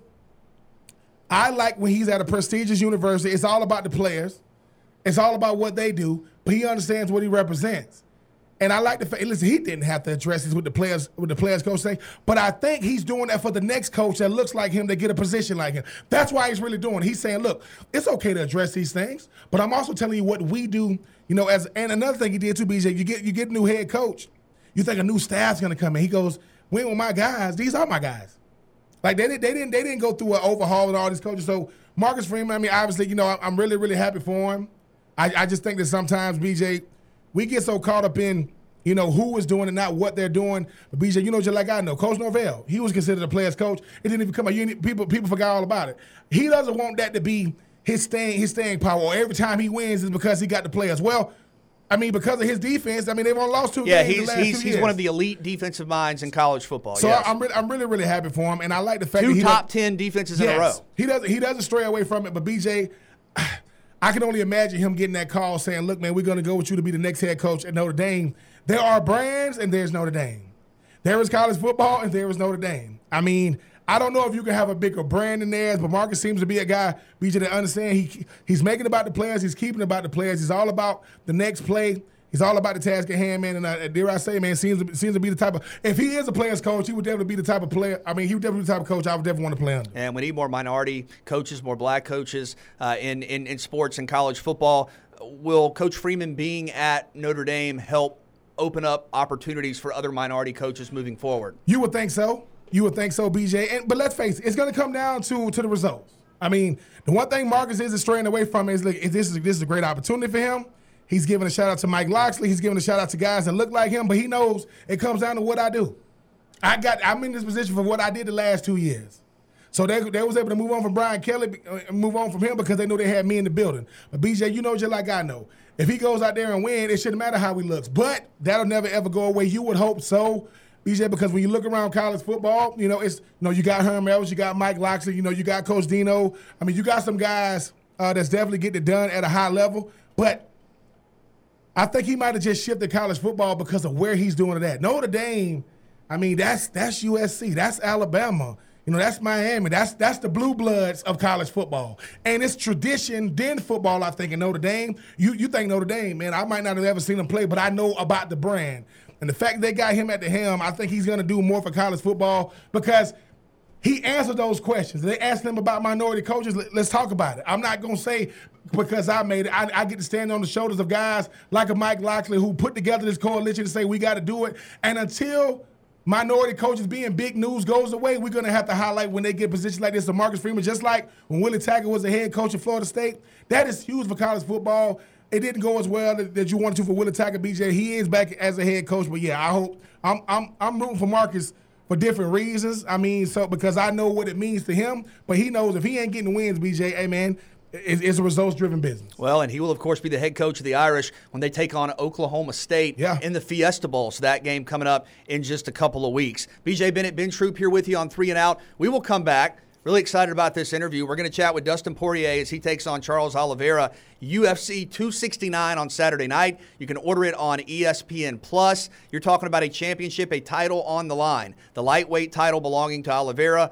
Uh, Poirier going for that. And you're talking about a guy that this year has beaten uh, Conor McGregor twice. Yes. You're talking about a guy that, what, 28 6 and 0 yeah. all time. So we will chat with Dustin Diamond Poirier next. It's three and out on the Southern Pigskin Radio Network. On a Thursday afternoon. And BJ Bennett here alongside Ben Troupe, a huge MMA event. Uh, UFC coming up Saturday night, UFC 269. It'll be available on ESPN Plus between Dustin Poirier and Charles Oliveira. And Dustin Poirier is the number one contender in the top five in the UFC pound for pound rankings, and he has a chance at a title this Saturday night in Vegas. And Dustin joins us now. Dustin, the Diamond Poirier. Dustin, good afternoon. How are you? Hey, good afternoon, man. And speaking of three and out, me and the New Orleans Saints have been doing a lot of that, huh? Well, I understand that. Listen, we're not far from the Jacksonville Jaguars, so we're on the same page there. But walk, walk us through your mindset. Obviously, a huge fight, the last pay per view event of the year. Uh, your story speaks for itself. Uh, where's your mindset right now ahead of what's going to be a whole lot of fun on Saturday night? I'm excited for the opportunity. I'm excited that um, I put myself back in this position to get a chance to be the the world champion on Saturday night. I'm just thankful for the journey, man, and uh, ready to ready to go. Desmond, when I see you, I see a guy that just finds a way to reinvent himself, win or lose. But you you a guy that's known for just uh, taking big fights. Talk about that, just not running from the biggest names in the sport. I mean, that's what I want. I want the biggest fights I can get. I want the most traction, the most publicity, the most pay-per-view buys. That's what it's about. You know, it's about fighting the best and putting on the biggest shows you can. And Dustin, I know you recently told Yahoo Sports, quote, winning the title is my ultimate goal. It's at the top of my list of things to do in mixed martial arts, so it's very important to me. Uh, is that what it all comes down to at the end of the day? Listen, you've done some remarkable things. You've won, you know, some of the most compelling matches that, that people can remember. But when it comes down to it, you're in it to win it. You're in it for a championship, and that's what this weekend's all about, right? Yeah, man. I've, I've been saying it over and over this week. This once a champion, always a champion. You know, my goal is to be the world champion, and uh, you know nobody can ever take that from me. Dustin, I mean, it's it's well documented. I mean, you beat uh, Conor McGregor twice, and now you're trying to be the undisputed. Are you ready to be the face of UFC with a guy that's already got a legacy in this sport? I mean, I'm not sure about the face of the UFC, but I'll definitely go out there, get my hand raised, and be the face of the lightweight division, be the best 155 pound fighter in the world want to go back to, to your fight against Dan Hooker. I know a lot of people have said that was a fight that really helped springboard you to the next level. Obviously, the Conor McGregor fights as well, but take us back to that fight against uh, Dan Hooker and what that meant for you and your career trajectory. That was me coming back from uh, a surgery, a little bit of a layoff, uh, trying to bounce back from a defeat, and you know what you what you saw is what it was. I was willing to leave everything out there that night and do whatever I could to, to be victorious and because of that mindset, we put on one hell of a fight. I mean, Destin, I know about your service work you do away from, you know, away from the octagon, you know, everything you be doing. What a guy from Louisiana, real mild manner, but you turn into somebody different, man, when you get in that cage, man. Just talk about how you able to turn on a different switch when you in there. It's just what I do, you know. It's uh, there's no there's no event that of, of actions that have to happen to make me do that. When the bell rings, it's time to go. And uh, you know, I've been fighting for a long time, so it's just it's it's part of me. That is part of me. We're chatting with Dustin, the Diamond Poirier, the number one contender, will take on Charles Oliveira in UFC 269 in Vegas this weekend. So let's talk about this matchup specifically. Obviously, a lot on the line. This is what you do it for. What's going to be the key to taking down Oliveira? It's um, not putting, not getting put in any bad positions. You know, fighting a smart fight, using my fight IQ, and understanding that we have 25 minutes in this fight. You know, not rush anything and, and be patient when you go up against a guy that wants to put you, you know, that's known from uh, you know, winning uh, winning fights by submission, you're a guy that has, you know, uh, I mean, a dynamite right hand. You could definitely do uh, do a lot of damage. What what's the? Is it being patient round around, or is it kind of taking what he gives you? Uh, yeah, a little bit of both. You know, um, capitalizing on his mistakes, being aware, being fully in the moment, so I can recognize when those opportunities present themselves. That's what it's all about. Saturday night, Las Vegas. You can also watch it on ESPN Plus. Of course, not long ago, the sports world, Dustin, was on pause. There uh, was a break from fans. How much different is the energy, is the intensity when you're doing what you're doing, but also there are you know crowds of thousands of people around, adding to that electricity? It's fun, man. You know, we, we get in there on the walkout from, from the locker room to the to the octagon. You feel all that. You hear the you know, you feel the roar of the crowd, you feel the energy from them, and uh, it just gets you more excited. You know, your heart's already pounding with adrenaline because you're about to get in there and fight in front of the world. But coming back, you know, with with things opening back up and fans being able to come to events now, it, it feels like things are back to normal to me. And Dustin, I mean, the walkout is one thing. Talk, I mean, what about them weigh-ins, man? Them face-offs. I mean, those those be some of the most intense I've ever seen, you know, uh, in a sport. yeah, I, I don't put a whole lot of focus and thought into that. I put, you know, just making the weight is tough enough. BJ Bennett, Ben Troupe here chatting with Dustin Poirier. You're talking about UFC 269 coming up this weekend in Las Vegas. Take us back to the beginning because I know for a lot of people the the story is obviously about Saturday night. But how did you get into mixed martial arts, and at what point did you realize this is me, this is who I am? Not only can I do this, but I can do this at a world class level. Uh, when I was probably 18 years old, bouncing around to gyms in Louisiana, uh, working on my boxing. I found some guys who were training mixed martial arts and started doing it there. Then I started fighting amateur, and and you know like it just snowballed into a career. And me and my wife bought a house and we was able to start actually paying bills and being an actual professional fighter. You know, not just somebody who fought for a little bit of extra money here and there on the weekends. This was something I could support my family doing, and haven't looked back since, man. Dustin, obviously Saturday night. I mean, you want to be the last man standing. What is that? What is that feeling going to be like? You know, when they raise your hand saying the undisputed. I can't. I'm. That's what I'm trying to find out right there. I'm trying to find this out in a couple days. At what point and, and, and maybe you're already there, Dustin, but at what point are you locked in? I, you, you know, you talk to athletes, and some will say it's when I come out of the tunnel. Some will say, you know, when I first get hit or when I first touch the ball. For you, are you already in the mindset of it's it's it's here, it's now, or, or will it be Saturday night? I'm in uh, the beginning stages of that mindset. You know, when I get into the arena, get into the locker room, start moving around, warming up, hear the crowd roar from the fights before me. That's whenever it's real. That's whenever we're locked in and we're doing this.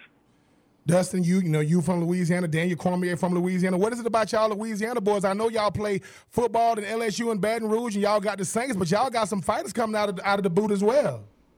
Yeah, man, we're not scared to work hard. We're not scared to get our hands dirty, and um, you know, coming from where me and Daniel come from, not a lot of silver spoons. You know what I mean? So we got to grind to get what we want, and and with that comes a mindset that's beneficial not only in fighting but in any business. Hey, Dustin Christian here. I wanted to ask you before we let you go because we have baseball players on, we have football players on. They talk about when you hit a home run and you just know right off of the bat, or, or you throw a pass, you just know as soon as it leaves, leaves your hands that it's a touchdown. When you kick somebody in the face and it connects, do you just know? Is there that same kind of feeling? Yeah, yeah. Even if uh, kick or a punch, you know, even if they play it off and put on a poker face and act tough, you know. You, I've been punching people for so many years that I know when shots get through, whether it's to the body or to the head, I know when it hurts you. No matter what you look like, I know what it hurts. Number one contender Dustin Poirier against Charles Oliveira in UFC 269 in Vegas Saturday night. It, of course, is available on ESPN Plus. It's going to be outstanding. Dustin Poirier, 28 6 0, number five in the UFC pound for pound rankings, and a chance to get that title Saturday night. Dustin, a thrill to chat with you. Thank you so much. Best of luck Saturday night. Thank you guys. Thanks for having me on. Undisputed Saturday night, baby. It is going down Saturday night in Vegas, and again, you can find the fight ESPN Plus. Dustin Poirier against Charles Oliveira, a title on the line, the lightweight title on the line of Charles Oliveira. Dustin Poirier, the number one contender, and great to hear from him there. Get his perspective. He's going to be ready to go on Saturday night, and you can find that fight ESPN Plus. We'll come back with more. BJ Bennett alongside Ben Troupe. It is three and out all across the. So we got bowl games coming up.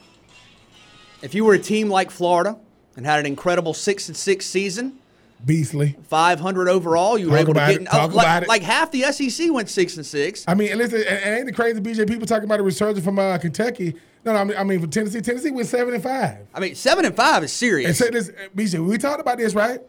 We don't place enough. We don't place enough on the fact that the hardest thing to do in college football is to win six Think games. about the teams that aren't going bowling, because other people say, "Oh, there are too many bowl games." Okay, you know, probably, and we'll have some bowl trivia later. But Texas, Nope. Nebraska, Nope. Hey, Florida State, Nope. right? So there's some big names, you know, around, names. around college football not going bowling. But here's what I wanted to ask you, because a lot of people say, "Man, the bowl game, you know." You have too many of them. For the student athlete, I want to ask you about the swag bag because I know you get to go do a lot of really cool community work. Uh, I know that was very uh, uh, influential on you. You talk about that in the book, uh, and, and you get to travel maybe to a new uh, new city. You get more practices. But what's the bowl swag like? What do you get as a player when you go to the whatever.com or the whatever bowl? Oh man, so we went to the uh went to the Sugar Bowl, BJ. I mean, they gave us the, they gave us the Sugar Bowl Letterman jackets. You know, you got the they gave it. We we No, had, no, we no, got- no, no, no, no. Uh, like a PlayStation, Oh man, so like a camcorder. They still have those. yeah, yeah, they- yeah, man. We ch- so I think we did. I think we oh BJ, and we I'm gonna tell my age. So we went to the Orange Bowl. Did y'all get a Sega? No, listen, listen. Got got, got them uh, got them DVD players. I, and, and, that's back BJ with everything like this. Ooh, The portable oh, DVD? no, no, no, no, no. You, you know, no, they ain't like just no a big regular DVD But it was, listen, it was it was a dual. It was listen. It was a dual. It was, How it was, long ago was this? I mean, look, listen, back, back, listen, back, back when, uh, back when Zenith was still making TVs. But I, I will say this. I was telling Kevin this. When you think about, when you think about, you know, uh, from the cameras, camcorders to the DVD players to the PlayStations, you start realizing how you're seen perception wise. Because your family members go, like this, is how they do. They come and say, "Ooh, is that is that an Orange Bowl DVD player?" And they already making up their mind. They want it. You like, yeah. You like, can I get? It's like, so you, everybody on the team? that's that's everybody. That's walk-ons. That's everybody. But I but I will say, BJ, when you you know um, when you start thinking about the apparel, when you start thinking about uh, the swag bags, that stuff is gonna be memorabilia for other people because BJ, you know, if somebody's walking around when 2000 when Florida State went to the went to the, I know they went to the freaking Orange Bowl because I was getting pelted in the face with them. If you walk around with a 2000 Orange Bowl, you know, like jacket on or something, that, those are those are items that are very very limited to have because what they give the players, it's not like now. It's whatever the players get is somewhere on Fanatics. They selling it. No, yeah, yeah because I've seen stuff where you get like a $500 gift card or, or, Oh or whatever. Listen, listen. I'm, I'm I'm there for the cheese, BJ. But at the end of the day, yes, the swag the swag bags. I'm talking about I'm talking about Letterman jackets. I'm talking I'm talking about I'm talking about uh, fitted tops and bottoms. I'm talking about uh, digital cameras. I can't use the camera now. I sure as hell couldn't use one back then in 2000. But I will say when I when I go when I see my family members now, you know, we don't get a chance to see each other like we should. My family come up to me like, hey, boy, man, when you gave me this. Now, obviously, some of the stuff I gave away, some of it kind of developed legs, which is fine. But no, you be like, oh, that's nice. I mean, uh, but I, yeah, the swag bag's nice, but I will say, I've heard now, BJ, you go to the New Year's Six Bowls, they think they get the best stuff. No. It be these bowl games that Kevin be thinking, oh, the, the Alamo Bowl and all the armor, you know. What happens is, BJ, these people be so happy that you there. They say, guys, come. They, listen, they say they give you stuff before you get on the plane. You got stuff in your hotel room, and they got stuff they give you when you leave. So now, That's what I'm saying. You go to the Windex.com bowl. so so, all, so, Yeah. so so BJ, I mean, I'm just saying, if, if Florida State was in a bowl game, we Whoa, we, whoa, whoa, just listen, whoa. and we was at that bowl game. For those of you who don't know, it don't matter what Florida State does. Listen, Florida State can have a cup that just got BJ going. but it looks nice. sick. But it looks nice though. And BJ, and we walking in and we saying, and, and, and I go, I- Coach Norvell, hey man, could you get my boy right? Listen, what he want some swag? Give BJ goes, BJ, would you be modest? And hold on, what happens when you like? Where were we? Were you, when when uh, when you got the the the Florida Gator orange Jordans and and, and they did, weren't they Gatorade? Were they Yeah, actually Gatorade, Gatorade? Gatorade choice. Yeah, we, we was in Tallahassee. We was in Tallahassee. You bought the Gatorade? I bought the Gatorade choice in the Tallahassee Mall, and I don't feel bad about it. But BJ, you know, you all you missed the modest. We had the bowl game, Florida State won. If Coach Norvell said, "Listen, man, whatever he wants in there," I mean, I'll take like a three quarter zip. hold on. Do you do you get everything in there? Yeah. Do you do you say do you say, Coach, can I get a bag to put the stuff in? And my brother, he wears. Uh, uh, no, I, I'm just saying. I think it's cool. I think It- it is, it is. I, I, I like the Espe- swag bags. Especially for the walk-ons, for which you can't say enough about them because they know they're not going to play. These guys love the university, and obviously they're not on scholarship. Everybody gets it, but BJ, like I said, some of that swag be nice though. I don't got none of that. Yeah, guys will this post on Twitter. Hey, got my bag. Here's the video. You have like a uh, That's uh, that's what mom and dad get to go out an there. and Apple. Watch. Oh my God, I, I can only imagine. I mean, with, listen, with the cell phone age, BJ, with everything going digital. Oh my God, what if you get like you know? What exactly is the cell phone age? These have been been, been around a while. I'm, I'm just saying, you know, that's the techno, the technological cell phone the, tech- the age. technological age. Cam's laughing at you. Cam laughs at me all the time. I say I say stuff all the time. But but what I but what I will say is, BJ, I'm just saying, you walking in there, somebody say, BJ, we're gonna give you a phone for the next three years because you win this bowl game. BJ, is- I mean, I'm gonna take the the you know the gray, the metallic Apple Watch. Oh, yeah, Can I trade my band in? I want a different color. I'm saying, if I mean, if I'm getting the swag bag, I might as well. mean, we'll come back. uh. A lot to get to in the final hour, including I'm very excited. We're going to have a bowl trivia contest with Ben and Cam. Uh, and I think it's going to be fun. A lot of bowl games, a lot of bowl games, and we'll have some actually in a couple of days. But we'll get to that. We'll also talk about the future of college football in just a little bit. Final hour of three and out. BJ Bennett alongside Ben Troupe. We hope you're having a good afternoon. A lot of college football talk to get to over the coming weeks, obviously, with the bowl season starting. Georgia, Michigan, Alabama, Cincinnati. I have a hinting suspicion that game might be a little closer than a lot of people think, but we'll get into that tomorrow, next week, as we're here with you on Three and Out. But Ben, I wanted to get your thoughts on a quote. I, I saw Brett McMurphy uh, tweeted this out. North Carolina Athletic Director Bubba Cunningham on the future of college football. Uh, this is a tweet from Brett McMurphy. Quote, I see everything moving toward a professional model. We're not going to stop it, end quote. And I, I understand there, there's been a lot of change in college athletics. Uh, I don't know that we know quite yet what the market consistency or viability is for name, image, likeness across the board. I think we're still learning. Uh, I don't think the infrastructure of college football has settled. You have Texas and Oklahoma moving, and the Big 12 expansion, and all kind Sun Belt expansion, all kind of things going on. Uh, we've had various headlines on the playoff front about are we going to stay to stay at four? Are we going to eight? Are we going to twelve? How are we going to do this? The transfer portal has become big news. I understand there are a lot of things kind of in flux, but that that feels like an exaggeration. I mean, I, I hear that. I understand, I guess, the premise. I understand that this college football era we're in is not the same that we were in a generation ago. Mm-hmm. And I think a lot of things have improved for the better. But when you hear a quote about, hey, are we moving towards a professional model? Because to me, you're talking about then not only substantial pay, I mean, you're talking about do the players have a players union? You're talking about uh, health insurance. You're talking about uh, a, a, a realignment, a reconfiguration of basically the way this is done. Is, is that where we're headed, or is that uh, a little much at this point to suggest? It is, it is, it is, it is very much an exaggeration, BJ. I mean, anytime the players start having any level of, uh, you know, unity, unified front, start having any, any level of power, uh, people want to start saying it's professional ranks. I don't hear this when it comes to the coaches. I remember when two and three million dollars a year for a coach was big money. Now 10, 15 million dollars. So the play, so the pay is going up for the face of the uh, the pay is going up, BJ. Nobody has anything to say for the faces of these colleges and universities. But God forbid, you know, we place the money. And when I'm talking about college athletics, I mean just that. I am not separating gender. I am not separating sport. I am not separating impact. All student athletes, male and female, have the same strenuous schedules. So if he's saying it's going more, BJ, we talking about being able to benefit everybody. I hope it is going to that.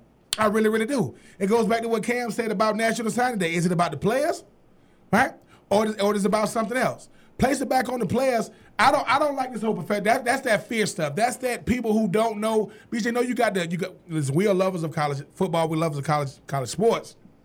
So the person that don't know about it, say, "Oh man, they're trying to go professional just to try to get, just to try to, you know, uh, force some force some legislation that don't even need to be in there." But I will say this: as far as like having something that benefits every single student athlete, and for those saying they get scholarships, you know, they, they, they get to go to school for free. It, there are more. There are a lot more than uh, student athletes on campus going to college for free.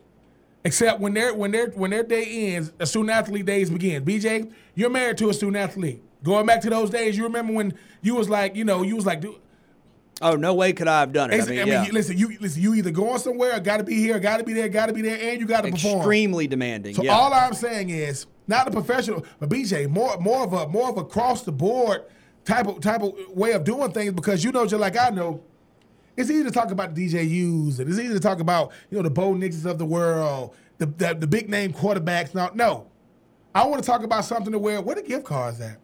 This a swag bag for every student athlete every month. That's not hard. You know how I know? Every coach that's on these campuses, they got free cars, free cell phones, free clothes, food's comped. If you Lincoln Riley, your, your, you and your family got 24 hour access, you know, 365 days a year to a private jet. Yet, there's no money. I don't want to hear about there not being any money anymore because, and stop placing so much money in these facilities and give it back to the players. Facilities are great, but you take it every dime to put in these facilities. I don't think it's a professional ranks, BJ, because I don't think you can do it across the board, especially with the transfer portal as far as like, you know, uh, you know, 401ks and uh, you know, health benefits, but they can do more. I well, and, and, and and Ben, this is my thing. I, look, I understand it's a very complex set of circumstances at play where you talk about what's evolved with college football, what's next, where we are. Uh, there's not a lot of clarity. I know there there have been talks in recent weeks about potentially with salaries for coaches and all kind of stuff, maybe more congressional involvement. So we don't know what's on the horizon. But I will say this, and and I get that I'm oversimplifying, and I don't have all the answers, but I do think it's it's it's natural as the scope and scale and the financial resources mm-hmm. of the sport, and I'm talking about college football here, ha- have evolved, and all of college athletics too. Yeah, ha, has evolved. Wouldn't the corresponding infrastructure evolve as well? That doesn't mean that that you're turning into pro football. Absolutely, That doesn't mean that you're turning into the National Football League. And I mean, I've been really fortunate to, to work in sports media for some time and, you know, get to see college football and college athletics. And even in my career in college athletics, the landscape that the college football uh, world operated in in the early 2000s compared to now is significantly different. And if you want to go back a generation and a half, two generations, you know, may- maybe you had a couple of games on TV each week. You know, maybe you had, um, you know, some coaches making close to a million dollars. Maybe uh, the merchandising wasn't what it is. The the brand, the brands of these the brands, yeah, they the promotions. yeah, There were no yeah. social media. Yeah. I mean, the TV and look, all this stuff is is is creates income streams for various businesses, us included. You know, so you think about the TV contracts and the radio contracts and the millions of dollars here and the millions of dollars there, and you know, uh, annual budgets and kind of how it all intertwines. That has all dramatically increased, but what the student athlete gets has not. And I, I, I think it's fair and logical to, to, to say we've seen the money around everything else with college athletics boom, explode, you know, grow fivefold, tenfold. But in, in, in kind of generic terms, I don't know the exact totality of what's in a, a a college scholarship, but you're getting as the game has become much more popular, you're getting about the same thing. If- if- if that, Yeah, if that. a- and so so when I hear, oh man, it's going to become pro football, we're going to ruin it. Well, I think what you're doing is you're having reciprocation for the student athletes as everybody else around college football makes more money. Everybody else the student athlete gets a little more back in resources. And like you said, that doesn't have to be necessarily a $500 check every Absolutely. week. I think there are a variety of ways to be creative, to be innovative, to, to diversify revenue streams. And at the very least, I think it's it's incumbent upon us to have these conversations. I don't know what the right answer is. Mm-hmm. I'm not an accountant, I'm mm-hmm. not a lawyer, mm-hmm. but I do know that as everything has evolved in college sports, everything has become bigger, more expensive. I mean, try taking a family of four to a college football game. Everything has become more expensive. I think it makes sense for the benefits package to expand as well. I don't I, I don't think that's outrageous. And the thing about it is, BJ, they want to talk about it becoming professional sports. You modeling everything behind professional sports except taking care taking care of the main thing. You got NFL network, you got SEC network. You talk about you talk you talk about hard knocks in the NFL. They do hard knocks in college. You're talking about making sure that the profile of the head coaches in, in, in, in the NFL is the biggest ones. You're doing it in college. You talking about you talking about facilities. You're doing it in college. You're talking about raising the profile of these brands. I mean, BJ, these brands are going to levels. I mean, the University of Florida, my alma mater, in the next 10 years have over a, a billion dollar budget for facilities. Well, you think that you think you think people want to invest and, and, and let me say this too. So people say, well, uh, athletics ain't the only thing that benefited to these colleges. Athletic is what gets people want to do these other other facilities. So yes, it's not the College of Medicine or the College of Business, but they say, hey, we want our College of Business to be just as nice as us. So the competitive nature spans beyond college athletics, but but you got to have a reason to watch. What makes Alabama Alabama if you ain't talking about the football team? What makes Florida State Florida State if you ain't talking about the football team? Yes, they got the probably the best women's soccer team right now, but what I'm saying is Look at look at the trickle down effect of what college athletics is doing for the entire landscape of these colleges and universities. That's why they that's why they go and make Brian Kelly who he is at LSU because they're gonna talk about what he did for Notre Dame. Yeah, so, yeah, yeah. Just to sum it up to that point, because we've been in the coaching carousel season, and I'm not counting anybody's money exactly at all in any mm-hmm. way. I'm, I'm mm-hmm. using it as a frame of reference. But I think if Lincoln Riley can get a hundred million dollar contract and it costs $500 to take a family of four to the game and the media corporations are getting 100 million 200 300 million. I think and, and and you're making you know a billion dollars off merchandising. I think there's a way and i understand that not every school can just go and write a check mm-hmm. but i think there's a way with some sort of cooperative conglomeration to diversify and look at multiple revenue streams and find a way to take a little bit of that whether in terms of resources. I know you've talked a lot about hey if there's a uh, if there's a if you're sponsored your football program or athletics department by a cell phone company, could, why couldn't every student athlete get a trade? Why couldn't and, that be part of their? And that's and that's every. That's, that's part of your yeah. That's part of your scholarship package. Yes. You get your cell phone bill taken care of for yes. three or four. And, and but I think there's a way with with with pooled revenue streaming from various sources to increase the benefits package, if you want to call it that, in a variety of ways for student athletes, while also not letting college football become pro football. I, I, don't think any of us want that. Yeah. We love college football. But I also think as the scope and scale of it has changed, there has to be some corresponding progression on the other side as well. BJ, if we, we, we in the media right now, we went to the SEC championship game, and, and because we are part of the media, they gave us, you know, some some some some local uh, food chain. They gave us some gift cards to go there. They, you know, I, I mean, uh, uh, because uh, they had some type of a technology company. They gave us a free whatever because of that company. All of a sudden, you know, they got these sponsors that want to come in. They're giving us something for every sponsor. Listen, we're grown men who, who have jobs, who pay bills. We're going to accept that. I mean, we're going to take every last thing. Just imagine you, you're going that down to 17 to 21 year olds. You're saying, look, you get a free cell phone. Listen, everybody want to go to the movies. We're giving you a gift card. We got a local supermarket. You get a, a, a you know, you get a gift card to go there with your food. Oh, uh, you talk about what every single school is sponsored by some apparel company. You getting you getting you be able to go to the uh, go on there and pick something out of there. And that's not pro sports. And, and, and the thing, because the thing about it is, I get so sick of this notion of everybody. Listen, do, everybody don't gotta want money to be compensated. Money is not the ultimate compensation. Appreciation is the ultimate comp- comp- compensation. How do you show appreciation to the people that get it done? You giving them something every month. Because right now, whether I was at this school or no longer at this school, you don't think the University of Florida still using Tim Tebow's name? We got a statue out front. So they are still benefiting guys that's no longer on campus. So I think BJ, they they don't want to be creative because we we we talking about things we coming up with on this show. That's on top of the fact now they can get their NIL deals, but y'all not giving them anything. NIL didn't affect colleges one bit. College doesn't have to give you any more than they already giving you. So don't college is actually not allowed to be a part of that. Exactly. College are not allowed to be a part of it. They can't stop it. They, they can embrace it, but they don't have to stop it. Listen, at the end of the day, we want these kids to be celebrated and not tolerated. At this point, you are tolerating them. And these colleges and universities, BJ, dare I say, are making millions upon millions of dollars. And I don't want to hear that. Well, where they gonna be operating at? I ain't never, I ain't seen the college, I ain't seen these big college universities go go bankrupt yet. So all I'm saying is come up with a more creative way to be able to benefit these student athletes. You know, and, and if you're being honest, uh, you know, the ladies are probably doing more than the men. When you talk about civic duty and uh, off the and off the field stuff, they are killing it. So I just think that we we can do a better job of compensating these young people because nobody's making more of a sacrifice for these schools than them. And anybody that want to debate me at me, I mean, because I, th- I think I think it's crazy, BJ, the fact that eh, we we watching all this prestige going around, but ain't no money. Should be what what is his name? Uh, uh, uh, Shabazz Nazir. I, I mean, I think he played for UConn. Napier, yeah, Shabazz Napier, yeah.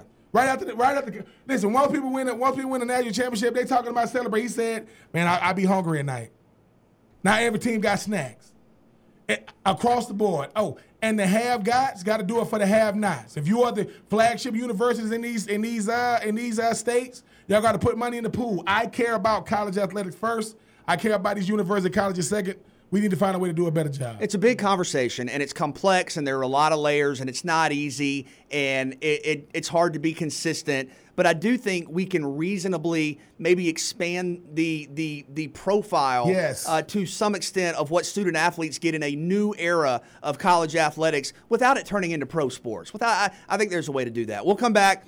Bowl trivia. I'm excited. Hope you guys are ready. We'll do it next, three and out on the Southern Pigskin Radio. Kevin has had a rant seemingly every year about there are too many bowl games. Get off my lawn. There are too many bowl games, and I don't like the fact that we're expanding. What he was mad that right? We uh, we have we have a no name bowl. We game. made up a bowl game. No name bowl game. We made up a bowl game. Kevin didn't like that. Now in the past, we have done this this this same trivia exercise, and boy, Kevin has struggled. I mean, really struggled. So, in his honor, we'll see might be first one to two or three here. Here's what I want to do no peeking. Now, now I'm looking at you, Ben. Okay, I'm going to name a bowl game, and you guys have to tell me who's playing in it. Now, here's oh, how. No, yes, now. I should have did my research. You should have already studied. Now, here's how it works. It. If you get one, I'll, I'll give you a point. Okay. If you get two, I'll give you two points. But once you start guessing, that's it. So you can't go, oh, this team. Oh, no, what about this team? No, we're not doing that. So we're doing name that team rules. I'm going to give you one of these long-standing, tradition-rich bowl games, and you have to tell me who's playing. And again, first one to jump in. But if you go and you get it wrong, you can you know you can take a deep breath and think about it. So we'll start out with you know a, a just a really high-profile bowl game. We will go with the roofclaim.com Boca Raton Bowl. The Roof Claim. Oh, oh, oh, uh, FAU? Wrong. Uh, Middle Tennessee? Okay, I see. You guys are on the right track, though. The correct answer: Appalachian State and Western Kentucky. Okay. So, I, so, so I like the start. That's a good start. Okay. But Appalachian State and Western Kentucky will play in the Boca Raton Bowl, the RoofClaim.com Boca Raton Bowl. Now, this one I like: the Jimmy Kimmel L.A. Bowl. Oh, the LA Jimmy Bowl. Cam, if you get that, the Jimmy Kimmel L.A. Bowl. I mean, actually presented by Stifel as well. Arizona State. Okay. No. um. Shout out to the Jimmy Kimmel. I mean, LA the fact that Jimmy Kimmel got his own bowl. Got his own bowl game. Jimmy Kimmel LA Bowl. I see. I know Northern Illinois. Northern Illinois is in the bowl game, but they are. They are. Are, are you? Yeah, is that your answer? No, that is not right. That is not right. So we're, we're struggling here. Let's let, let, let's go something a little more local. Okay. How about right up the road? The Myrtle Beach Bowl presented by TaxAct. Coastal Carolina? Good thought. No. Oh my God. That would be that would be a home game for Coastal Carolina, yeah. who's who's right there in Conway. Uh, Myrtle Beach Bowl presented by who? Tax uh, Act. Does that help? No, that don't help. Uh, Myrtle Beach. And if I, you know all this at home, NC listening, State. No. See, this is the beauty of it, though. We we really didn't look. I know. I mean, game, so uh, did, not give you a hint at all. No. It's, so, no, you've already guessed wrong. It's Tulsa and Old Dominion, of course. Oh my goodness! Aren't they about to come over to the? Uh, anybody? Old Dominion is coming. You know what? Yeah. I'm going to give you a half point for that. Boom! I'll Old Dominion. Oh, that's a good fact. Everybody come over. Old Dominion's come coming over, over to the Sun Belt. All right, the Tropical Smoothie Cafe. Oh my gosh! I just looked at this. Frisco early. Bowl. Tropical Smoothie Cafe. Frisco. Frisco Bowl. Uh, I mean. Okay. U, U, UTSA. What? Are you cheating? I'm not cheating. I mean, it's in Cam. Frisco. Cam. Are you I- kidding? yes, it's UTSA. I mean, 'cause I know that was real good this year. What? Okay, you know what? I kind of think we should just stop here and I say mean- that was a great segment. I mean, I mean, I mean, I'm just saying, Frisco, UTSA was really, really good. They was in the college. Who are they playing? Uh, That I don't know. It's probably New like Mexico six State? six. No. All right, Cam. If you can get this, you can. You can. Well, Ben's technically got one and a half, but you can get on the board here. Who is Texas San Antonio playing in the Tropical Smoothie Cafe Frisco Bowl? I would tear them Gotta smoothies like up a too. Six and sixteen. Probably. Oh, I would tear those smoothies up. Yeah. Man, I don't know. Ah, this is tough. I don't know, man. I can't even give you an answer. San Diego State, and here's what's amazing: they are not six and six; they are eleven and two. Yeah. This this this that's, this, that's gonna be a good this game is special. UTSA is twelve and one. San Diego State is eleven and two. Come on. and ranked in the national polls. All right. All right. I hope you guys are ready for this. The EasyPost Hawaii Bowl. Hawaii. All right, he got that. I mean, You- uh, you, got to jump. I mean, you got to go. Hawaii, Hawaii's that one school that listen. If they make a Every bowl, year. every Yeah, year If they go six and Hawaii. six or eleven they're and not, two. They're, not, they're not Yeah. doing them flight, them flight, them flight miles. So who's Hawaii playing, Ben? Let you we'll let you go for continuation here. Boise. No, Cam. Uh, Utah State. Good guesses. Memphis actually Okay. taking on Wow. Okay, taking on cool. Hawaii. All right. What about the TicketSmarter Birmingham Bowl? Ticket Smarter Birmingham UAB? Bowl. I like that. I like where you're going, but no. Uh, Ticket Smart Birmingham. I mean, Tennessee. Right conference, but how about how about this for a matchup?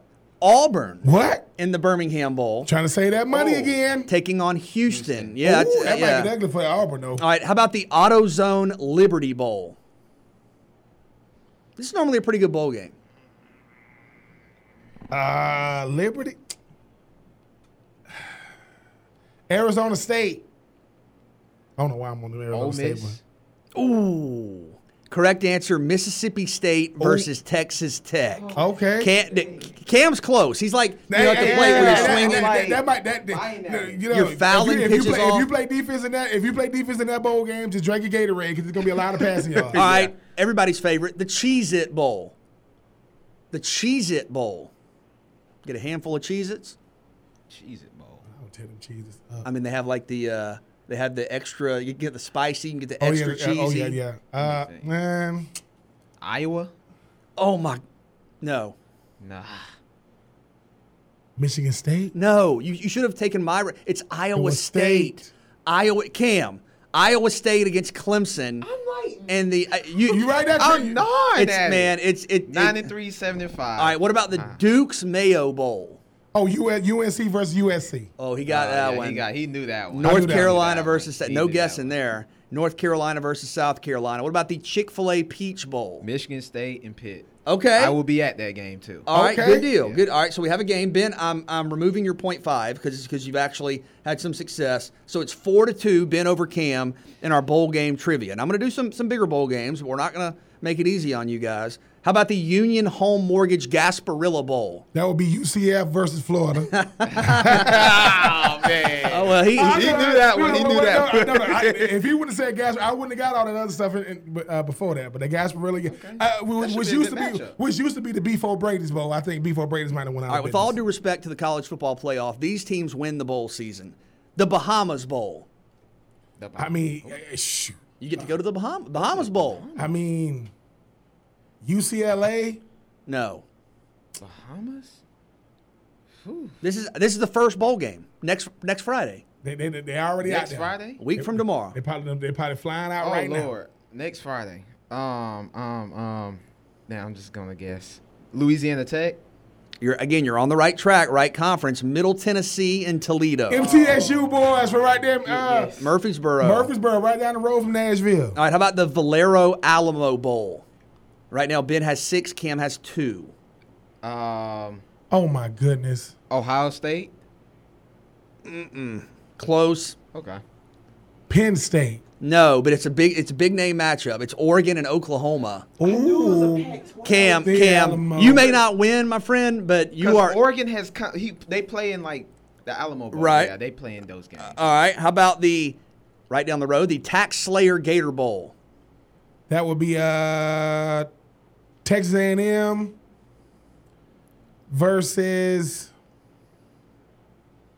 Oh shoot, who they playing? Uh, I will say that Texas A&M is correct. Texas A&M is playing. Got to study up on your bowl games, people. Oh, is it? Uh, Team with a better record.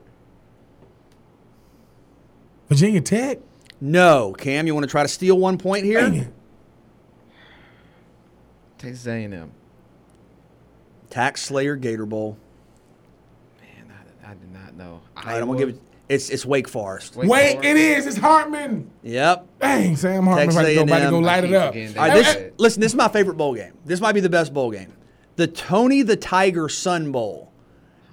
Oh, man, The Tony the Tiger, yes, Sun Bowl. Tony the Tiger Sun Bowl. Arizona State. No, Uh, Ohio State. nope. Tony Tony the Tiger Sun Bowl is the U and Washington State. That might be a good one. I, I you know. well, I, well, I remember the U used to play U. They used to play uh, University of Washington. I mean, Washington State is. All right, we're getting into some of the bigger bowl. How about the Outback Bowl? Oh man. Uh, Wait, wait, wait. I'll try it again. Ohio State. Nope. I'm damn saying that. I just remember Um, Michigan playing the Outback Bowl. uh, Thinking Big Ten. Tennessee.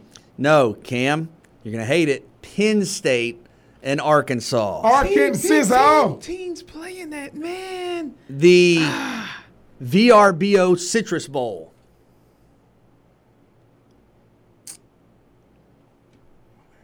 Uh, Mm-hmm. uh, Tennessee. No. Citrus Bowl. Citrus. Iowa. Yes. oh, here we go. Yeah, yeah. I I'm rooting knew it for was him. Big Ten. All right, so I it okay, Big it's seven Ten. to three. We got a couple of more left. Who is Iowa, who is Iowa playing? They're playing the SEC team. I cannot I answer that. think. Um, let's go. trying to think what year. Citrus Um, Bowl. Arkansas. No, correct answer. Kentucky. See, I knew they were playing the Yeah, SEC yeah, yeah. Arkansas All play- Arkansas playing But you're within reach Outback here if you can get a couple of sweeps. The Allstate Sugar Bowl. The Sugar Bowl. Oh, Alabama. No. What? He has a chance to. This, this is an important Huh? point in time in the quiz. Oh this- my God. Is this even a part of the college football playoffs? Yes. This is no the the no the Sugar Bowl this year is a part of the New Year's Six. Oh, it is not a part of the on. college football playoff. Um, the Sugar Bowl consists of. Here we go. Wait, wait, wait. Is it? Man, it's a Big Twelve school. I like the I way you say that. I I like can the way you that. talk this out. I would say Baylor. Okay, on the board, yes. Who's number seven? Oh man, I'm trying to think. Who's number seven? The score is seven to four. So if you get this, you're within It's one not- question of a potential tie. I'm trying to A think tie would be number riveting. seven. What? I'm trying to think who's number seven. All right, you, Is get, you got five Ohio seconds State? here. No, it is Ole Miss. Oh my God. Baylor taking on There you go. Ole Miss. All right, how about the Rose Bowl game presented by Capital One Venture Ohio X? State and Utah. All right, There you go. it is seven There to six. That's the one. I think we got one more of these. Let me go back to some of the earlier bowl games. Let me find something. How about the TransPerfect Music City Bowl? Music. City. Tennessee. Yes. Big, big get for Ben. Yeah. I mean, because either Tennessee Yeah. or Vanderbilt gonna be uh versus uh man, a Coastal Carolina or something. No, Cam, you need this one. Who are they playing? Oh man. Tennessee, Music City Bowl. Um, Wisconsin. Close again, Purdue in the Big Tennessee Ten. all on. I, I, All right, we have one more. So, Cam, if you conference. sweep this, we tie. We tie because Ben has eight, you have six. One correct answer from Ben clinches it. The New Era Pinstripe Bowl. Oh man, You need both. I've never heard of this I think, don't don't they play this at Yankee Stadium? Uh-huh, yeah. Uh, Michigan State. No. Cam, you have an opportunity. it's, it's you said it's in New York, Buffalo. Like, You're, are, is that a guess, or are you asking me? Is it in the city of Buffalo? No, no, it's a guess. Okay. I'm not gonna even cheat like that. I'm not gonna even cheat like I that. like the way you try. The correct answer is Maryland and Virginia Tech. Wow. All right. Well done, though. You guys Yeah, did a lot yeah. better. I, I like That Cam, was good. Cam, no, Good. Cam know the bold tie-ins. Like, hey, yeah, man, yeah, yes, you do. That's pretty smart. That was well done, guys. All right, we'll come back with more three and out on the Southern Pigskin Radio Network.